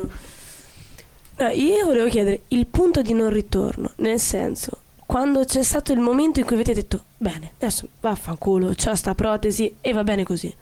Ce l'avete avuto proprio un momento che vi ricordate o è stata proprio una cosa... Ma io ti dico da parte mia da subito perché poi la protesi eh, paradossalmente è stato un ritornare a vivere, quindi eh, a poter tenere per mano la tua fidanzata senza dover avere delle stampelle in mano. Io ho fatto otto mesi di stampelle, facevo cose con le stampelle che voi umani non potete nemmeno immaginare, veramente. Eh, Un esempio? Ero 55 kg, volavo sulle scale, nel senso che facevo cose incredibili perché ero, picchiare la gente ero da lontano era bello, eh. correvo, ero otto mesi di stampelle, diventi un professionista, diventi un vero professionista e, Paolo, e quindi- come- no, era una roba incredibile, tant'è vero che proprio quando è arrivata la protesi era come veramente avere, ricominciare a vivere, quindi la protesi non la potevi assolutamente odiare, anzi era era la possibilità di ricominciare ad assomigliare un po' eh, più al, al normodotato, quindi era, era tanta roba. Poi la tecnologia non è che ti aiuti tantissimo perché poi eh, arrivi lì e poi più di lì non, non puoi fare, però è già tanto diciamo rispetto a un bel po' di anni fa, quindi Ecco, invece sotto questo punto gli sviluppi tecnologici che ci sono stati nel corso degli anni, adesso magari più verso Fabio che che, diciamo, No, da meno ti- tempo, ma forse ne hai visti più te in verità. Ti dico, la- la- le protesi di arto inferiore, francamente, poi c'è chi ha il ginocchio, il ginocchio vuol dire tantissimo, perché poi se hai il ginocchio e hai solo la parte inferiore, eh, no- non riconosci assolutamente una- una- la, la disabilità, perché poi il problema è che l'arto inferiore ha dei movimenti che sono talmente naturali. nel- La stessa cosa uguale per per il gomito, Sì. parentesi, tra il gomito Sì. e avere il gomito e non- averlo è la stessa cosa non che puoi replicarli, non puoi replicarli eh, tecnologicamente. Poi puoi mettere la protesi per, per- per correre, che è un'autentica molla, Sì. e, e costano eh, tantissimo, ma non ha molto senso. Anche a livello tecnologico, quando io andai a Bologna a provare sta super protesi che costava, se, la vole- se se l'avessi voluta comprare, sugli 80.000 euro, e mh, me la fecero in, in pochi minuti con il mio invaso, eccetera, e facemmo una due giorni in questo centro, eh, centro protesi, mh, la Ottobock, che è leader mondiale, e mi misero questo ginocchio e, e ci fecero vedere questo video di questo, di questo mh, amputato che saliva le scale di questo stadio e le scendeva. E ci dice lui in inglese, domani se siete bravi riuscirete a farlo anche voi. Io ci sono riuscito a farlo, ho avuto Una due settimane con una.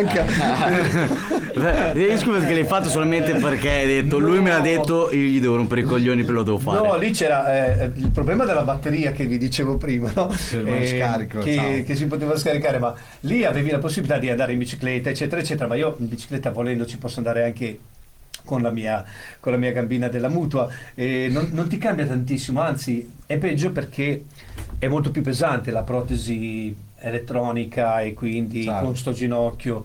E io non po- per la vita che faccio, per l'attività che faccio non potrei assolutamente usarla, tant'è vero che mi dicevano anche in- il, il centro Pozzo mi diceva che ci sono molto spesso persone invalidi sul lavoro che ne hanno diritto, prendono sta protesi, fanno spendere allo Stato 70-80 mila euro e dopo due settimane dicono ridammi la mia gambina vecchia che, eh, che mi ci trovo Certo. meglio perché diventa più complicato. Invece io parlando di questa, di questa cosa, collaboro con l'IT di Genova.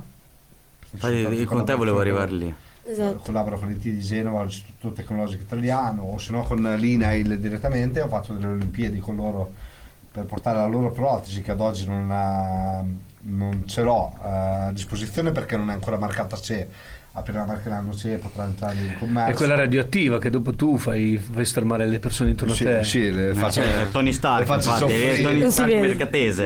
E 5G. quel prodotto praticamente che è sviluppato tramite l'IT e la l'INAIL è un prodotto veramente tecnologico, hanno combattuto per rendere questo prodotto disponibile anche agli utenti ASL, quindi per darlo disponibile a tutti. Ho fatto una competizione mondiale con eh, altre protesi del genere per dimostrare qual era la protesi migliore. Ci siamo difesi bene, adesso sono arrivato sesto su 18 e stanno sviluppando questa protesi per poterla dare a tutti. Quindi si bypasserebbe questo discorso che abbiamo fatto io e Fabio del eh, Lavoro, non nomenclatore tariffario si chiama perché è quello che ci frega. Esatto, che è un nomenclatore E che ferma una- gli anni E 80. questo è un la gran bel punto di differenza. Io vi Certo. fermo qui, facciamo e adesso la- perché adesso Lasciamo la vorrei domanda. mandare questa canzone la vorrei far mandare a Colian perché l'ho Vai, preso dal io. suo Spotify l'ho cercata Sono Rancid. Bravo mandamela Vai, eh, vi mando i Rancid con eh, Time Bomb. Via. torniamo subito. Eccoci tornati dalla pausa. nel frattempo qui eh, ragazzoli vanno avanti i discorsi Sì, sì, fatti sì, sì. altri discorsi fuori dove uno va dove uno non va Esatto. così nelle pausette Io mi collego alla cosa strana che hai detto te perché oggettivamente io non avevo mai sentito delle Olimpiadi per i bionici, chiamiamoli così. E io ti volevo chiedere, che esperienze sono state? Cioè, È così, stata eh, un'esperienza dura perché fumo di allenamento per sta protesi italiana perché gareggiavo per l'Italia, per l'INAIL eccetera e ti dovevi confrontare con le protesi che provenivano da tutto il mondo quindi ti confrontavi con eh, delle istituzioni come sono la Ottobook come Fabio conosci come sono la eh, l'Osram o tante altre di tutto il mondo dall'India da tutte le parti e dovevi dimostrare che nella mia categoria, perché nella mia categoria poi dopo c'erano i caschi cerebrali, c'erano gli esoscheletri, c'erano altre cose, dovevi dimostrare che la tua protesi era migliore delle altre, quindi facevi attività quotidiane, ti confrontavi su attività quotidiane. C'era un percorso fatto di attività quotidiane come può essere mettersi un giubbotto, rovesciare i bicchieri, eccetera, dovevi fare il minor tempo possibile, in diretta tv con tutto il mondo e io ho gareggiato per l'Italia, ci siamo qualificati sesti su 18, quindi un ottimo risultato per me per essere i primo, primi due anni di sviluppo della protesi. E abbiamo ottenuto un bel risultato, sono confrontato con tutto il mondo, ho visto delle cose assurde perché in certe parti del mondo cioè, ho visto praticamente in India ci hanno gareggiato erano dentro una chiesa io credo. E, e c'era questo ragazzo indiano che aveva la protesi che io non potevo concepire. Aveva la protesi e doveva comandare la protesi con l'arto sano per fare dei movimenti no cioè, e quindi io dico, cioè, un braccio ma fallo con l'arto sano, con la- perché devi comandare l'altra protesi con la- un joystick sulla protesi per fare questa cosa qui? Cioè, vedi delle cose assurde, vedi l'evoluzione un po' di tutte le protesi di tutto il mondo e pensi che noi siamo fortunati ad essere qua perché ci sono certi stati che purtroppo sono indietro, fo- forse per fondi, forse per finanziamenti, forse per cultura, ma siamo fortunati noi ad essere in Italia, io credo. E- però è stata una cosa emozionante, alla fine mi sono confrontato con tutti per il bene dell'Italia perché questa protesi che stiamo facendo la vogliamo dare proprio a tutti, se- e anche a quelli che non sono infortunati sul lavoro ma anche quelli che si sono fatti male per i fatti loro, un bene pubblico diciamo. Se andrà in porto sarà un bel risultato. vabbè, assolutamente. E co- coinvolta l'Istituto Tecnologico Italiano che ha una super, eh, non so se chiamarla azienda o meno, un super area di ricerca fatta di 2000 ricercatori più l'INAIL che finanzia questo progetto e ci tiene anche l'INAIL a, a dare questo prodotto a tutti in pratica, a non fare più compromessi come ci sono ad oggi. che comunque è, è un bellissimo obiettivo a mio parere. E qui mi collego con la domanda che mi aveva suggerito prima Pier sul come funziona la tua, la tua protesi, ma non solo la tua, ovviamente entrambe le protesi, come funzionano, quali sono le innovazioni, quali sono i meccanismi. Allora, eh, parto io Fabio? Sì, Ad oggi la mia protesi, questa che, ho, che indosso, è molto facile, cioè sembra diffi- difficile, ma è una tecnologia, come dicevo prima, di 10 anni, quindi ho due sensori praticamente che si applicano sulla pelle, non è invasiva, quindi non ho tagli che mi entrano nella pelle, eccetera, come può sembrare, ma misuro la tensione, prendo un arto sano, che è quello di Fabio, se me ne a disposizione, misuro la tensione che si sviluppa quando tu muovi un muscolo sulla pelle, quindi legge che qui tu stai muovendo un muscolo, legge che dietro tu stai muovendo un muscolo, replica quei segnali e produce due movimenti, che può essere questo e questo. In realtà quando faccio questo non faccio altro che fare simulare questo movimento, quando faccio questo non faccio altro che simulare questo. E poi le combinazioni, faccio due volte così e lei mi fa il bip e mi cambia movimento. Ad oggi però le tecnologie, essendo un'area di sviluppo, si stanno evolvendo, quindi eh, con, eh, al posto di due sensori te ne mettono 10, tu pensi di muovere il vecchio arto, quindi devi sfruttare una cosa che si chiama arto fantasma, che non conosco bene, la conosce meglio Fabio forse, però e praticamente provi a replicare l'apertura della mano, l'apertura del dito, anche se tu non hai il dito, provi a replicarlo, lei va a leggere che tu provi a replicarlo e te lo replica, quindi riuscirai con 6-7 sensori a replicare al posto di questi due movimenti tutti i movimenti di una mano normale, però ti devi ricordare com'era la vecchia mano, devi replicare i movimenti della vecchia mano. E purtroppo questa cosa qui è un... cioè purtroppo è sia a favore che a sfavore, perché l'arte fantasma può essere una dole ma può essere un favore. Nel caso delle protesi potresti sfruttarlo per fare questi movimenti. Però in realtà l'arte fantasma può dare anche tanto dolore alle persone o tanto fastidio. Io eh, fortunatamente non ho questo fastidio, però Fabio vi può parlare di questo arto fantasma perché tu ti manca l'arto, tu lo, però da quello che so io remo, Sì, remoto, sì. Hai prurito il piede e non te lo puoi grattare. Ecco, ha fatto una sintesi. Sì, sì, sì. Purtroppo, tra virgolette, lo conosco anch'io non direttamente, ma per mio nonno, a cui sono state amputate entrambe le gambe, non insieme, in periodi diversi. E mi ricordo che stavamo verso la fine dei, dei suoi giorni, comunque era lì che diceva: Ah, mi fa male le gambe, mi fa male i piedi, mi fa male i piedi. E non ce li ha. E non se li aveva perché era amputato dal ginocchio in su. Eh, diventa un problema. Eh, capito? Eh, mi fa male i piedi. La- spesso il- la problematica dell'arto fantasma, l'arto fantasma, mh, per spiegarlo un, po' tecnicamente, c'è addirittura eh, qualcuno che ha provato anche a fotografarlo, perché se tu eh, nasci senza l'arto naturalmente è una cosa che, un problema che non si pone, ma il- i tuoi nervi eh, mandano l'impulso al, al, al cervello. Io la gamba me la sento da, da sempre, me la sento con eh, il ginocchio leggermente piegato, mi sento tutto il mio piede, mi sento tutte le mie dita, mi sento il tallone, mi sento il prurito al piede, mi sento formicolio, a volte anche un po' troppo esagerato. Ma perché? Perché se sembra nervoso continua a lavorare. Perché la- la mia- la- il mio cervello lo sente tutto, quindi io non ho mai smesso. Io quando provo a fare il movimento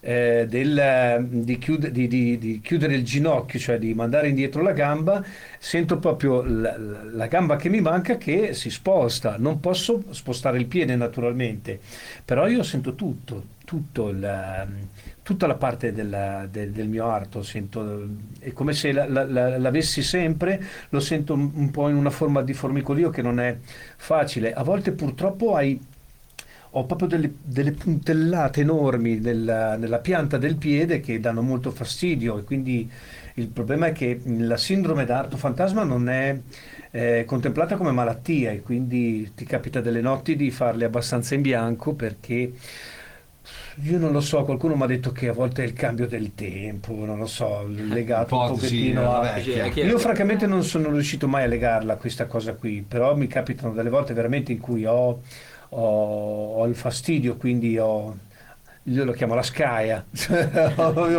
Il problema è che mi, mi- mi- mi- dà proprio fastidio e quindi non riesco proprio a, a dormire o a addormentarmi facilmente. Ed è una, una- una cosa che è assolutamente... eh, Cioè, per certi aspetti non lo so, è quasi come se dovessi pensare che non è poi così male, visto che tu ti senti comunque il tuo arto, no?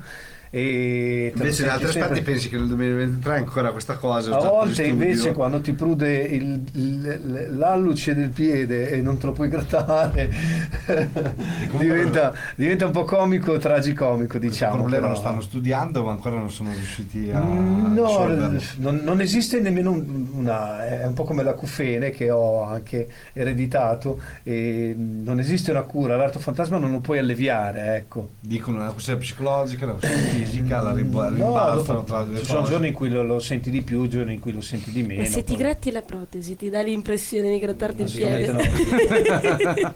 io comunque con la protesi quel poco di arte fantasma che ho mi si allevia perché penso la mano e la vedo qui e quindi anche se la mano la sento qui te quindi giochi proprio sul fatto del cervello, del tipo... la mano io la sento qui però vedendola mi si la il cervello ti, ti dà una proprio, mano sei più furbo una del Ah, tuo forse cervello. mi dà una mano diventa, diventa, diver- diventa diverso. senza protesi è un Certo. casino devo mettere la mano sotto il cuscino devo sentire schiacciato così non lo riconosco posto. alla notte sì è un po' diverso però la protesi forse ti aiuta a me mi aiuta No, dopo no. dipende Io non, te non ti aiuta niente Non ma mi- sa non mi cambia assolutamente, anzi ehm, a volte mi do le botte nel- nella muscolatura, no? nella nervatura, per- e invece peggiora perché gli do ancora più impulso quando elettrico. prendo, quando prendo il moncone lo schiaccio mi sento una scossa qua, una scossa qua, è incredibile. È. Non so perché è la terminazione nervosa. Quando lo vado a schiacciare, che lo vado a massaggiare, mi sento scosse da tutte le parti. E però con la protesi la mano me la sento qui. Se, sì, adesso la sento. Cioè, la senti adesso che ci pensiamo, prima. a me non mi dà fastidio. Però sento la mano vecchia che è tipo in una posizione del genere con le unghie che mi punta qui. La Ok. sento, come se ce l'avessi. Ah, quindi tu come, come me, io che sento il, il ginocchio un po' piegato e il piede Io sento la mano con le allungato, unghie, perché forse dicono l'ultima posizione in cui l'hai avuta, non eh sì, so. infatti anche a me ha detto così. e, se- e sento la mano qui. In realtà ce l'ho qui, però avere la protesi mi aiuta un pelo perché mi si vede che il cervello lo inganno. Forse è una Però presa dipende sì. da- è una cosa sing- molto singolare, molto personale questa cosa, quindi E io adesso mi è venuta in mente un'altra domanda, un po' forse scottante, quindi vi, vi preparo un attimo. No, nel senso, io ho l'esperienza per esempio con mia madre che ha avuto un trapianto e che lei ha fatto una gran fatica a vedersi con la cicatrice. E invece com'è stato vedervi? La prima volta che vi siete visti allo specchio avete detto... "Mm, Io ero veramente bellino. E a 17 anni, 18 anni, 19 anni ero un gran figo. un tosto. E adesso sono un cesso d'uomo, sono zoppo, claudicante. e Non, non- non- non mi piaccio esteticamente, però dopo il tempo ti, ti aiuta. Poi, francamente, eh, ho avuto magari la fortuna di avere eh, persone attorno che non me l'hanno mai fatto pesare e anche con- rispetto al rapporto con, eh, con le donne. Non- però mh, sono brutto, non mi piaccio naturalmente e, e penso che ci sia chi sia più brutto e chi sia più bello, ma è così. Ma non- questa non è una cosa che poi la puoi... Cioè, la vivi e, e ti piacerebbe, forse la parte estetica è quella che più ti fa soffrire, no? Un po' di rimpianti magari. di sì, ma poi più che altro perché viviamo poi in questa società da, da- da tanto tempo ormai in cui l'esteriore vince su, su- sull'interiore per molte cose, ma al di là di quello poi è proprio quando arriva l'estate, almeno nel mio caso, è il- è il periodo in cui c'è più libertà, in cui potresti essere adoro, cioè, adoro e odio vedere la gente con l'infradito e io che non le posso mettere e mi piacerebbe essere un po' più perché l'estate ti fa vedere i tuoi limiti diciamo no? anche a livello estetico no? perché poi ti metti sì il costume eccetera però chi ha problemi avere due dita di pancia Insomma, e sì. dopo, dopo pensi, dai, ma No, no, io va- vado in piscina a nuotare due, barra tre volte alla settimana e, e sono un, un- un pesce, faccio le mie 80 vasche, non ho problemi a nuotare e, e mi piace proprio tanto, anzi, eh, perché mi sento molto normodotato, però la parte estetica è quella che forse è quella che ti dà, a me, no- a me ha sempre dato un po'... Ma e non pensi che io noto questa cosa, ad esempio, ogni estate come se fosse la prima volta, non, non la prima perché maturi sempre un po' di più, però quando arriva l'estate c'è sempre quel... Sì, eh, purtroppo sì. Cioè, ogni, ogni- ogni volta che si affaccia l'estate, C'è sempre il periodo di riniziare, non è che la prima estate ti cancella tutto, ogni estate sei sempre un po' più maturo, però fai sempre fatica. Purtroppo è così. Cioè, per- No, ma io eh, non so perché mi è piaciuta appunto. questa domanda però. è Anche a me, sì, certo. No, perché appunto io lo, lo vivo, lo vivo in maniera indiretta con mia madre. No, no, con perché la, le cicatrici poi... la cicatrice, poi cioè, ai primi periodi si metteva ste Io voglio dire questa cosa, uno può avere una cicatrice e gli può dare il valore di una gamba, uno può avere una gamba e gli può aver- dare un valore di un chilo sovrappeso. Esatto. Quindi è sempre una questione psicologica, però chiaramente se non c'è una gamba o non c'è un braccio rimane il fatto di quello. Però sì. Non è che ti puoi migliorare, Sì, no, se, se assolutamente. chilo in più ti puoi migliorare, però ogni anno io noto questa cosa, un circolo vizioso, che arriva l'inverno, ti rilassi un attimo e poi arriva l'estate e ti devi rimettere sempre in gioco, è una- un circolo Un vizioso. circolo. L'estate dopo sei sempre un po' più maturo, Fabio forse magari è più esperto di me, però io vedo sempre l'estate dopo sei sempre un po' più maturo, però il problema ci vai sempre a sbattere, poi a fine estate ti rilassi, è sempre una, Sì, è un una circolo. questione continua. Ma no, ma io ho fatto questa domanda perché appunto eh, ho sempre pensato, perdonatemi, non voglio intendere nel senso negativo, ma un po' sciocco, l'idea di vergognarsi di una cosa del genere, perché alla fine se devi essere secondo me fiero, no? Dici, cazzo, io ce l'ho fatta, ma guardami. Cioè, cosa mi devo vergognare? Di cosa devo nascondere? Questo era... No, no, ma non è una questione, guarda, adesso, almeno nel mio caso, non è un problema di vergogna perché francamente vi- vediamo cose, io soprattutto a volte mh, mi è sempre capitato anche quando ero più giovane di vedere chi stava peggio di me e quindi chi Sì, vabbè, rimaneva no. sulla sedia a Come c'è il chi bambino in Africa che sta male alla chi fine. rimaneva eh, cieco, chi Poi rimaneva quando sulla vai nei centri dove andiamo noi vedi sempre delle persone che stanno Sì, peggio. poi la cosa più triste è quando vedi il bambino che ha, che ha messo la protesi. Io dico sempre Un bambino con una protesi generalmente ne mette due e poi muore perché di solito sono cancri, sono tumori. A meno che non vengano da, da- da- da luoghi di guerra e quindi li vedi che sono un, un po' diversi come fisionomia. E, mh, però a volte ti, ti- ti rendi conto che mh, nella sfiga hai comunque la fortuna di poter vivere meglio di altri ed è questo magari che ci ha sempre portato, io penso anche a, anche a te Colian, a, a cercare di dare degli stimoli no? alla nostra vita poi Ma a livello... esempio anche agli altri perché Sì. guarda la gente si fa dei problemi per delle No, cavolate. io sono un cazzone tremendo, io sempre, Eh, sono sempre... quello mi fa arrabbiare perché eh, No, no, io sono un cazzone, mi piace proprio scherzare, dire cazzate. Ho, fatto di tutto nella mia vita, nel senso di, di cercare di a- apparire a volte, magari arrivi a casa da solo e Ci pensi. e poi magari ti fai il tuo pianto, sei giù perché comunque non tutte le giornate sono uguali, a volte ti piacerebbe che dopo 20 ore in piedi puoi stare su tranquillamente, invece tenere una protesi 20 ore vuol dire avere irritazione, vuol dire avere un po' di problemi, vuol dire avere sfatto, male al ginocchio buono. eh. sfatto quando arrivi- Eh, insomma, dopo non, non è così semplice perché poi, nonostante tutto, eh, si, è, si è esseri umani e probabilmente anche uno- un, un normodotato farebbe, farebbe fatica. Però sono queste le cose che poi ti aiutano e ti dicono cerca di dare più stimoli possibili alla tua vita perché così eviti di, di buttarti giù. Ma è anche proprio una questione di non dare la possibilità agli altri di compatirti. Torniamo a quel discorso che Sì, dicevamo sì, sì. all'inizio, no?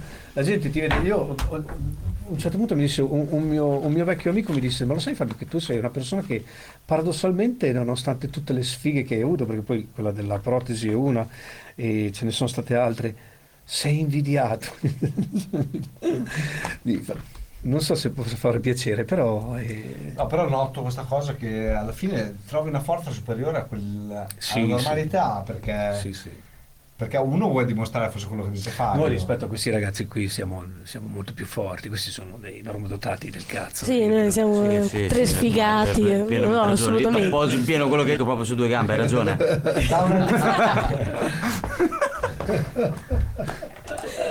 Dalla difficoltà però ragazzi trovi una forza e quindi è sempre così nella vita. Ma è, è- è come dicevi tu, no? che eh, l'essere umano ha questa È capacità, no? la è l'istinto di sopravvivenza, si dice, no? Nel- nei momenti più difficili.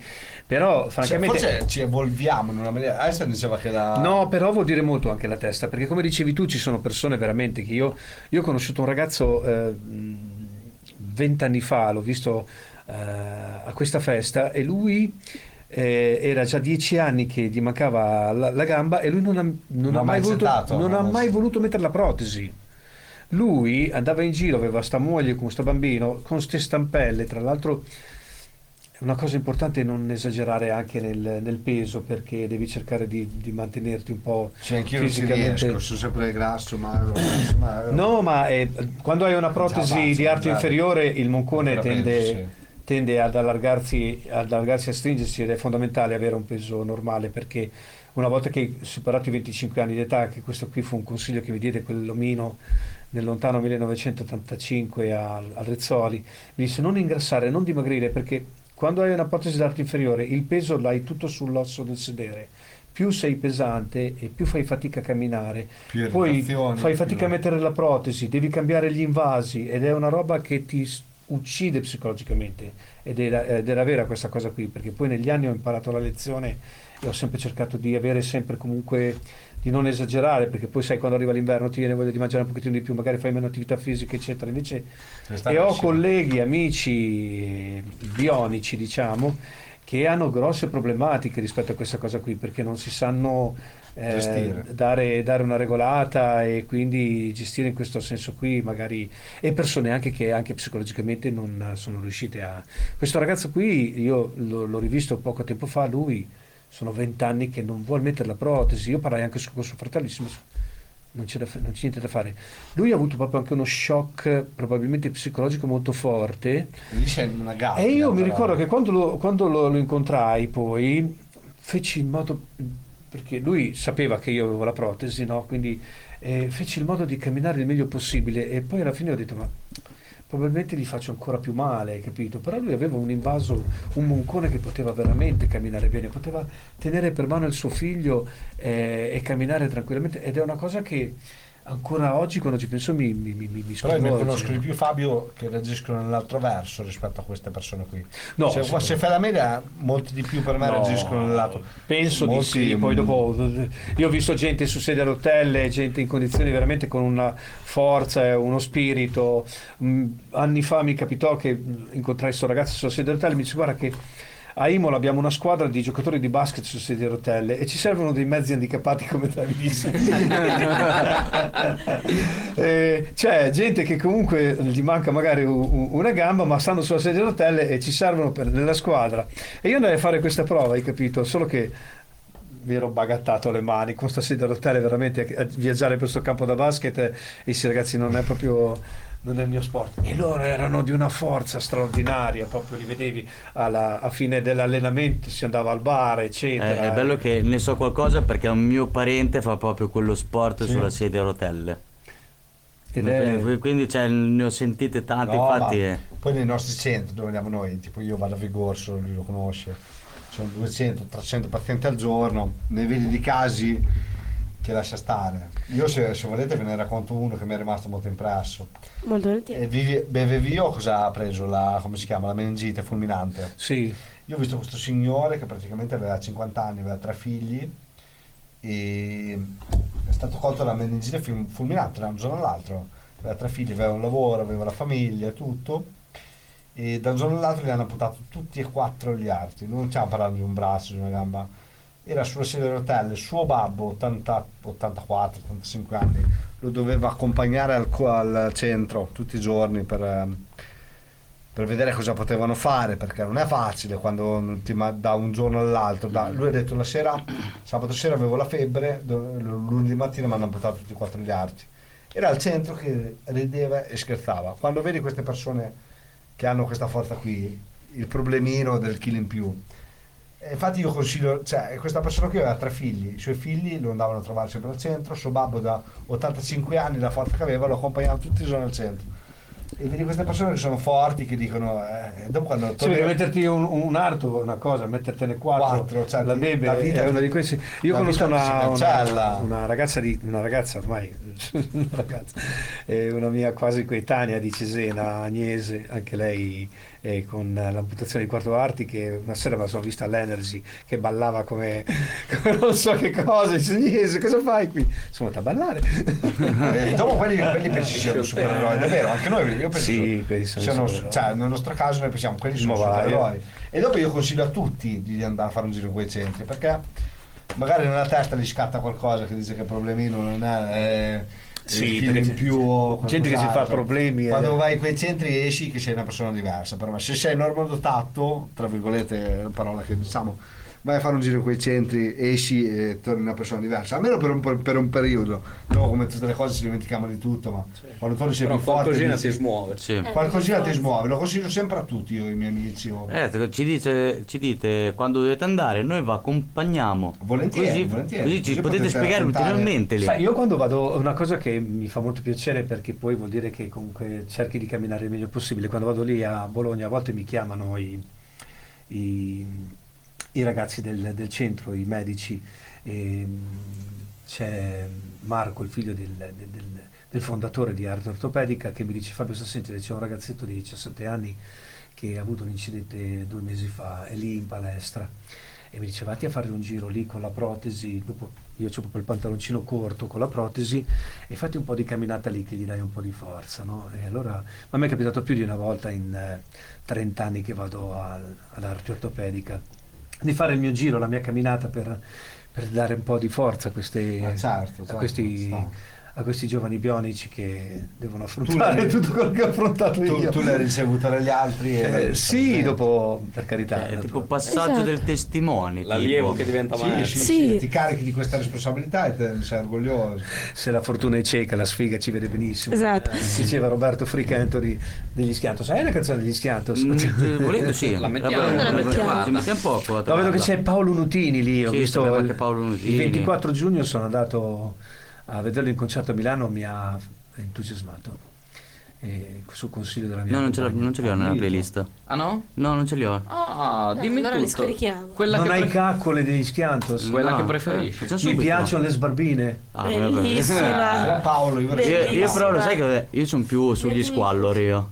Però siamo stati un po' drammatici, un po' di Paolo Nutini ci starebbe. Eh? Un bel No, po' di... mi piacciono le sbarbine, è Ah, top, che bellissimo. bello. Posso morire. Sì, sì, sono dei classici. Ancora adesso ogni tanto chiudo. No, da- oggi dava difficoltà oggi. Allora, la- la- intanto che la, la Un po' scarichiamo, di domande, un po' di domande. un po' di domande. che- Allora, partiamo con una domanda così che mi è venuta in mente mentre stavate chiacchierando. Che, ma prima di avere supporto, anche non richiesto, no?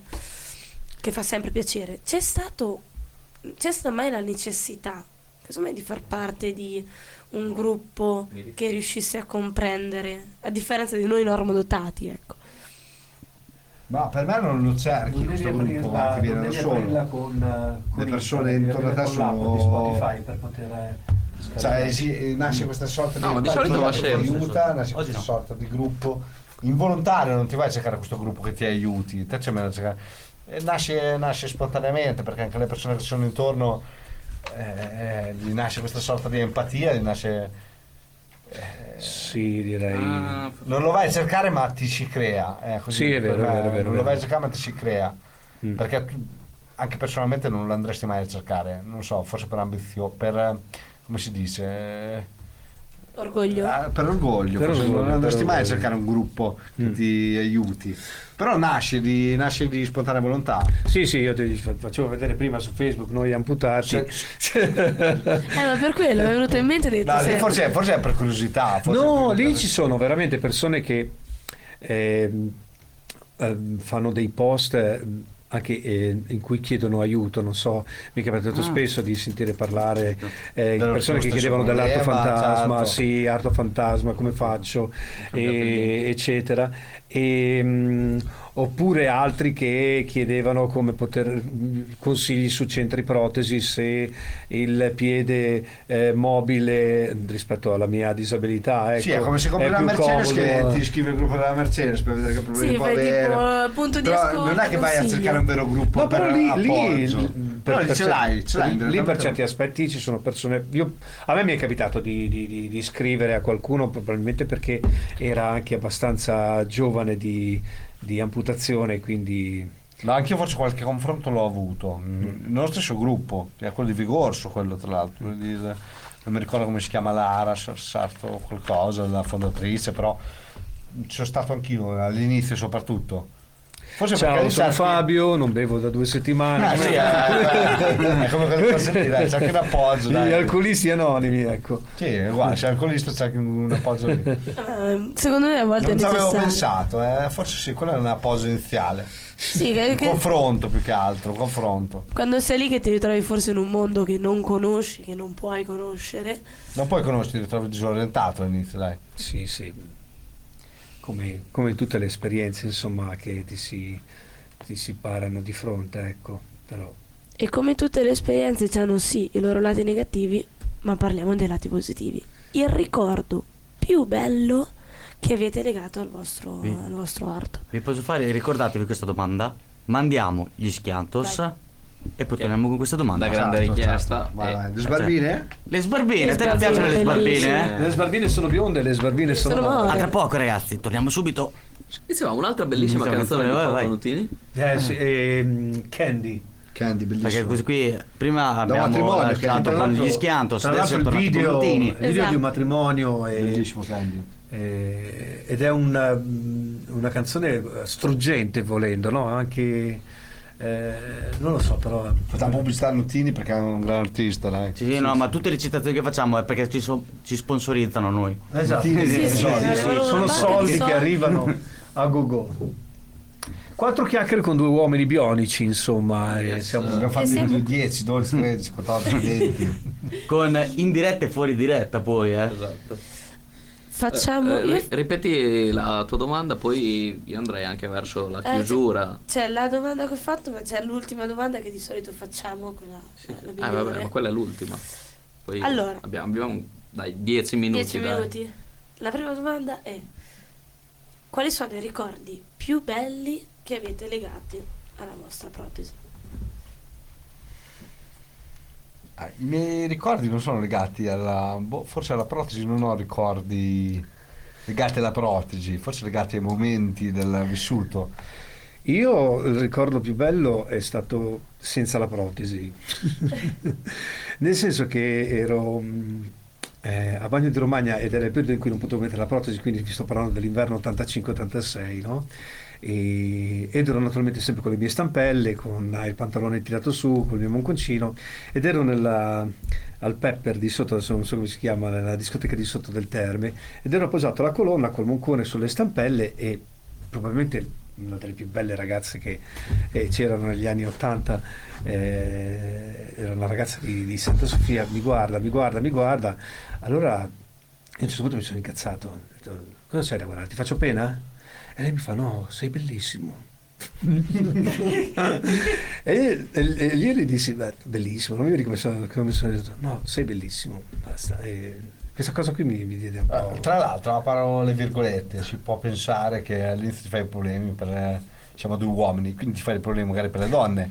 In realtà no, è sempre stata favorevole questa cosa, non lo so, perché le donne forse sono, hanno nell'istinto un po' le- quella, quella questione delle infermierine, eh, non lo so. la, la, croce- la sindrome della croce rossina, no, ma perché la donna è più intelligente. esiste la maschio. sindrome. E non c'è niente da fare, la donna è più intelligente del maschio e sa che oltre all'esteriore c'è anche l'interiore, e, nel senso che non lo so, io magari nella vita sono stato anche abbastanza fortunato, non so, però mh, non è mai stato Un problema. Un, un problema esatto. que- A me lo dicevano, non ci credevo all'inizio, e invece è sempre stata a favore questa cosa. Boh, non lo so, ho sempre ho avuto più successo con la protesi che, più, che meno che successo senza protesi, è una cosa incredibile. Me lo dicevano, non ci credevo, Forse sarà questa sindrome, forse. È famosa questa Io sindrome. avevo più successo con i capelli. Ah. C'è la Turchia. Anche te, Pier. C'è la Turchia. Sì, anch'io. E, e poi... Forse perché tiri fuori altri lati, non lo so. boh. Mm. Attiri l'attenzione. Non lo so, sì, non sei uguale agli altri, non lo so, boh. No, ma io credo che poi non, Non conta, dici. non conta. No. Conta Poi il la- interiore. esatto. Forse tiri fuori più quel lato interiore che può coinvolgere più. Sì, dopo ci sono, ho ho visto donne che mi hanno, che mi, cioè ho conosciuto donne che naturalmente mi evitavano in tutti i modi perché non avevano proprio interesse, ma probabilmente In mi, vedevo- mi, mi mettevo anch'io da quella parte lì, no? Dicevo, madonna, da- da- dover andare con una donna che gli manca un pezzo di arto, eccetera, e non è che l'avrei visto mh, così favorevolmente, poi probabilmente col, col tempo invece era una cosa che avrei anche accettato, non lo so, però dopo due bionici si uccidono insieme. Comunque non ho mai avuto nessun tipo di problema. No, un bionico so. da solo può... Mai avuto nessun tipo di problema. Te e prima hai detto ho avuto più successo adesso con eh, la protesi che prima. Adesso, via, non è proprio adesso, vabbè, ma nel- vabbè, però comunque sia, qui da Radio Forse- Crinelli ti facciamo gli auguri perché diventi padre.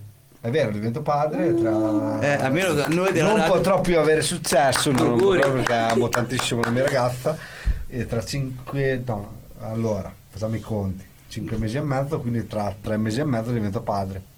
Il sesso lo scopro quest'altra settimana, è un successone per me e sono molto contento di questo. È Un, passo, un altro passo avanti nella vita. Sì, e soprattutto è anche una... un- un andare avanti proprio senza considerare nessun tipo di problema con il tuo arto bionico perché è stato l'altro arto che ti ha aiutato in questo senso qui.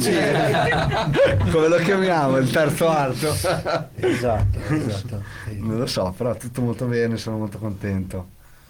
E niente. E niente, quindi io direi che possiamo andare verso la chiusura, dai. Sì, Volevo farvi Sì. la nostra Facciamo- classica ultima tua domanda. domandona. Domandone. Vabbè, La domandona, domandona, quella più importante. che è che cos'è per voi la felicità? È, è- è sempre quello lo sguardo Sì, quando lo faccio, non ti preoccupare. Che guardo lui, no, siamo due, quindi. è tipo uno che Io eh, farei partire Fabio, intanto ci penso. Felicità è un bicchiere di vino con un panino. Sì, è vero, la felicità a volte torna nei momenti semplici, quelli che non ti riesci...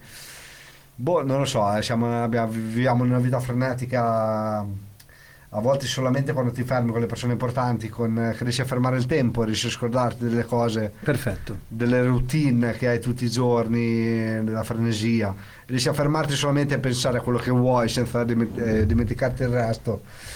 Questo è la vera felicità, arte o meno non me ne interessa, non mi interessa niente, interessa solamente di viverci quel momento con le persone che preferisci e di e isolare il resto, come Esatto. diciamo, perché viviamo in una... E quel momento lì forse te lo ricordi quando eri piccolo, però adesso purtroppo con l'andare del tempo è sempre tutto più frenetico e anche solamente 10 minuti, un aperitivo, un, può essere anche un aperitivo la felicità nelle routine quotidiane che abbiamo. Felicità per uno che fa il disjockey da 40 anni è una spiaggia e se senti qualcuno che fischia una canzone potergli sparare perché vuoi sentire il silenzio, il rumore del mare e basta. Ma comunque eh, riflettendo la felicità non è un, un lungo termine, No, sono no. dei momenti, No, esatto. non penso che la felicità possa durare per sempre, la felicità è bella perché dura poco, No, È c'era, un attimo. la felicità è bella perché dura poco. c'era un famoso poeta italiano che diceva che era un po', era un po' sempre tristezza la felicità perché quando la dovevi raggiungere eri triste e quando l'avevi eri triste perché avevi paura di perderla, quindi è un po' La così. perdi, la perdi quasi subito. Felicità è anche un gratta e vinci, turista per sempre. Così la buttiamo lì, se, se mai dovesse capitare. tanto, Finché non 6.000 euro al finiscono, mese, 200 finché non finiscono e durano poco. Eh, Sì. va bene. No, avevi qualcos'altro da dire? Non volevo No, dire- volevo dire soltanto che mi è piaciuta tantissimo sta chiacchierata. Anche a noi. Adesso non ricordo il tuo nome, tu sei? Eh, Colian. Saraceno. Colian. E tu sei? Io sono Fabio, Fabio Guido. Di Roccofreddo? Fabio di Monte Castello. Ah, Monte Castello. Sono nato in Venezuela, mia mamma era di Genova, mio babbo era di Monte Castello, mio nonno era veneta, mio nonno era siciliano. E mia mamma mi ha chiamato Colli e non sa neanche il perché. Un bel purpurri. Non si sa neanche il. Eh, perché. Questa è la chiusura Sono perfetta. venuto a vivere a Monte Castello che avevo nove anni e vivo in un paese tropicale e- ed ero l'unico insieme a mia sorella e mio fratellino a avere il maglione il 29 maggio aveva un freddo pazzesco. Non lo so, io oggi a mia mamma gli ho chiesto perché, perché mi ha chiamato Colli e mi ha detto che era un re, e l'altra volta mi ha detto che era l'anestesia, e la volta prima mi ha detto che era chissà, chissà cos'ha, un ballerino. Cioè, tutte le volte ci mettono Sì, storie sì. diverse. Mia mamma mi voleva chiamare Diego Maria che era bellissimo, mio babbo Fabio Guido e alla fine ha vinto mio babbo. Ha vinto Fabio Guido. Bellissimo. Piacere Diego con- Maria spaccava. Piace- piacere, Va bene. piacere di averti consigliato queste chiacchierate. Aspetta. E sto lì. Ah, que- questa aspetta la foto. Questa è Questa è uguale. da- perfetta. Non stringere forte, ai ai. Adesso grazie mille per essere stati qui con noi. Eh, voi, prima che andiamo un attimo in chiusura, vorrei chiedervi: ma la gente se vorrebbe avere più informazioni per avere anche più sollievo in questi ambiti, in queste disgrazie, chiamiamole così, che non sono disgrazie come ci avete raccontato stasera, Sono degli upgrade. No. upgrade, Noi siamo degli eh, di, di questi upgrade, Degli esseri evoluti. non di questi upgrade, dove vi possono contattare? Allora, il mio numero di telefono non lo do perché dopo mi chiama lei. O, eh, devo cambiare di o- altrimenti dove vi possono incontrare per parlare, penso anche a faccia a faccia, perché penso che di persona c'è più conforto comunque sia. Io ho un canale YouTube.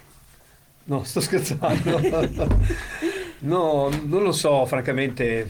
A volte, potrei dare un- ripeto, sui social c'è questa, c'è, c'è qualche cosa, ma poi alla fine, se qualcuno vuole veramente, sono persone che purtroppo diventano, hanno la, problematica intorno a noi, eccetera, e le incontri, altrimenti non. Vabbè, sui social ci possiamo identificare. Sì, sì, io- Io sono C-O-L-I-A-N-R-O-S-S-I come Collian Rossi, 89 su Instagram. Ma perché Su- poi su- Colian che cosa? Chi era Colian? Ancora. Tutte le barzellette che mi raccontano. Eh, so adesso andiamo a cercare chi era Colian. Prova a cercare, non è niente. non è- Vai anche su chat. Cioè, eh, rispetto- Una o due L? Come così, come l'hai scritto? C-O-L-I-A-N. Chi era Valentino Valen- Collian? Colia, Colia, sempre una lettera. Ucciso Cognome, ubriaco. niente. No, in realtà, in realtà se vogliamo dire vuol dire è un come si dice, è un anagramma di Nicola in russo e se in russo dici Kolian vuol dire Nicola. Eh, Nico- Se muovi le lettere, l'anagramma vuol- forse non so se Guarda, sei l'unico Colian al mondo a quanto pare. Kolian in russo vuol dire Nicola, se fa l'anagramma vuol dire Nicola. Se io ho parlato con un russo quando facevo le Olimpiadi mi ha detto che Kolian vuol dire Nicola in russo e se muove le lettere viene fuori Nicola. Questa è una coincidenza, non so perché. Mia mamma non la sa, è l'unica stronzata che non mi dice. puoi raccontare? Adesso la racconto, dai. Grazie a tutti, Va ciao. bene, grazie, mille per essere Ciao ragazzi, grazie mille a voi. Ci vediamo mercoledì prossimo con non mi ricordo chi ragazzi sto giro. Ah, Non chi, c'ho il vuoto. Ho il vuoto, il vuoto, il vuoto, ma Si vede che Allora. era bionico. no. Ci abbiamo la band che ha vinto il Q, uh. il Q Factor, gli Engates, ah. un'altra band che viene qui da noi. Quindi ci vediamo mercoledì prossimo qui a Di La Tua podcast su Radio Colliner. Grazie mille di essere stati con noi. A voi ragazzi. Buona serata. E a mercoledì. Ciao.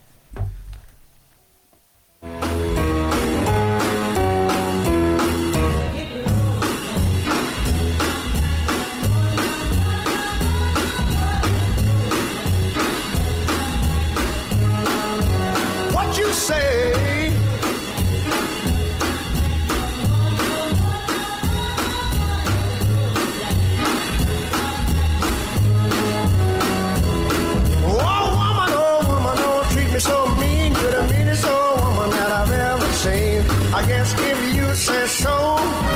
I'll have to beg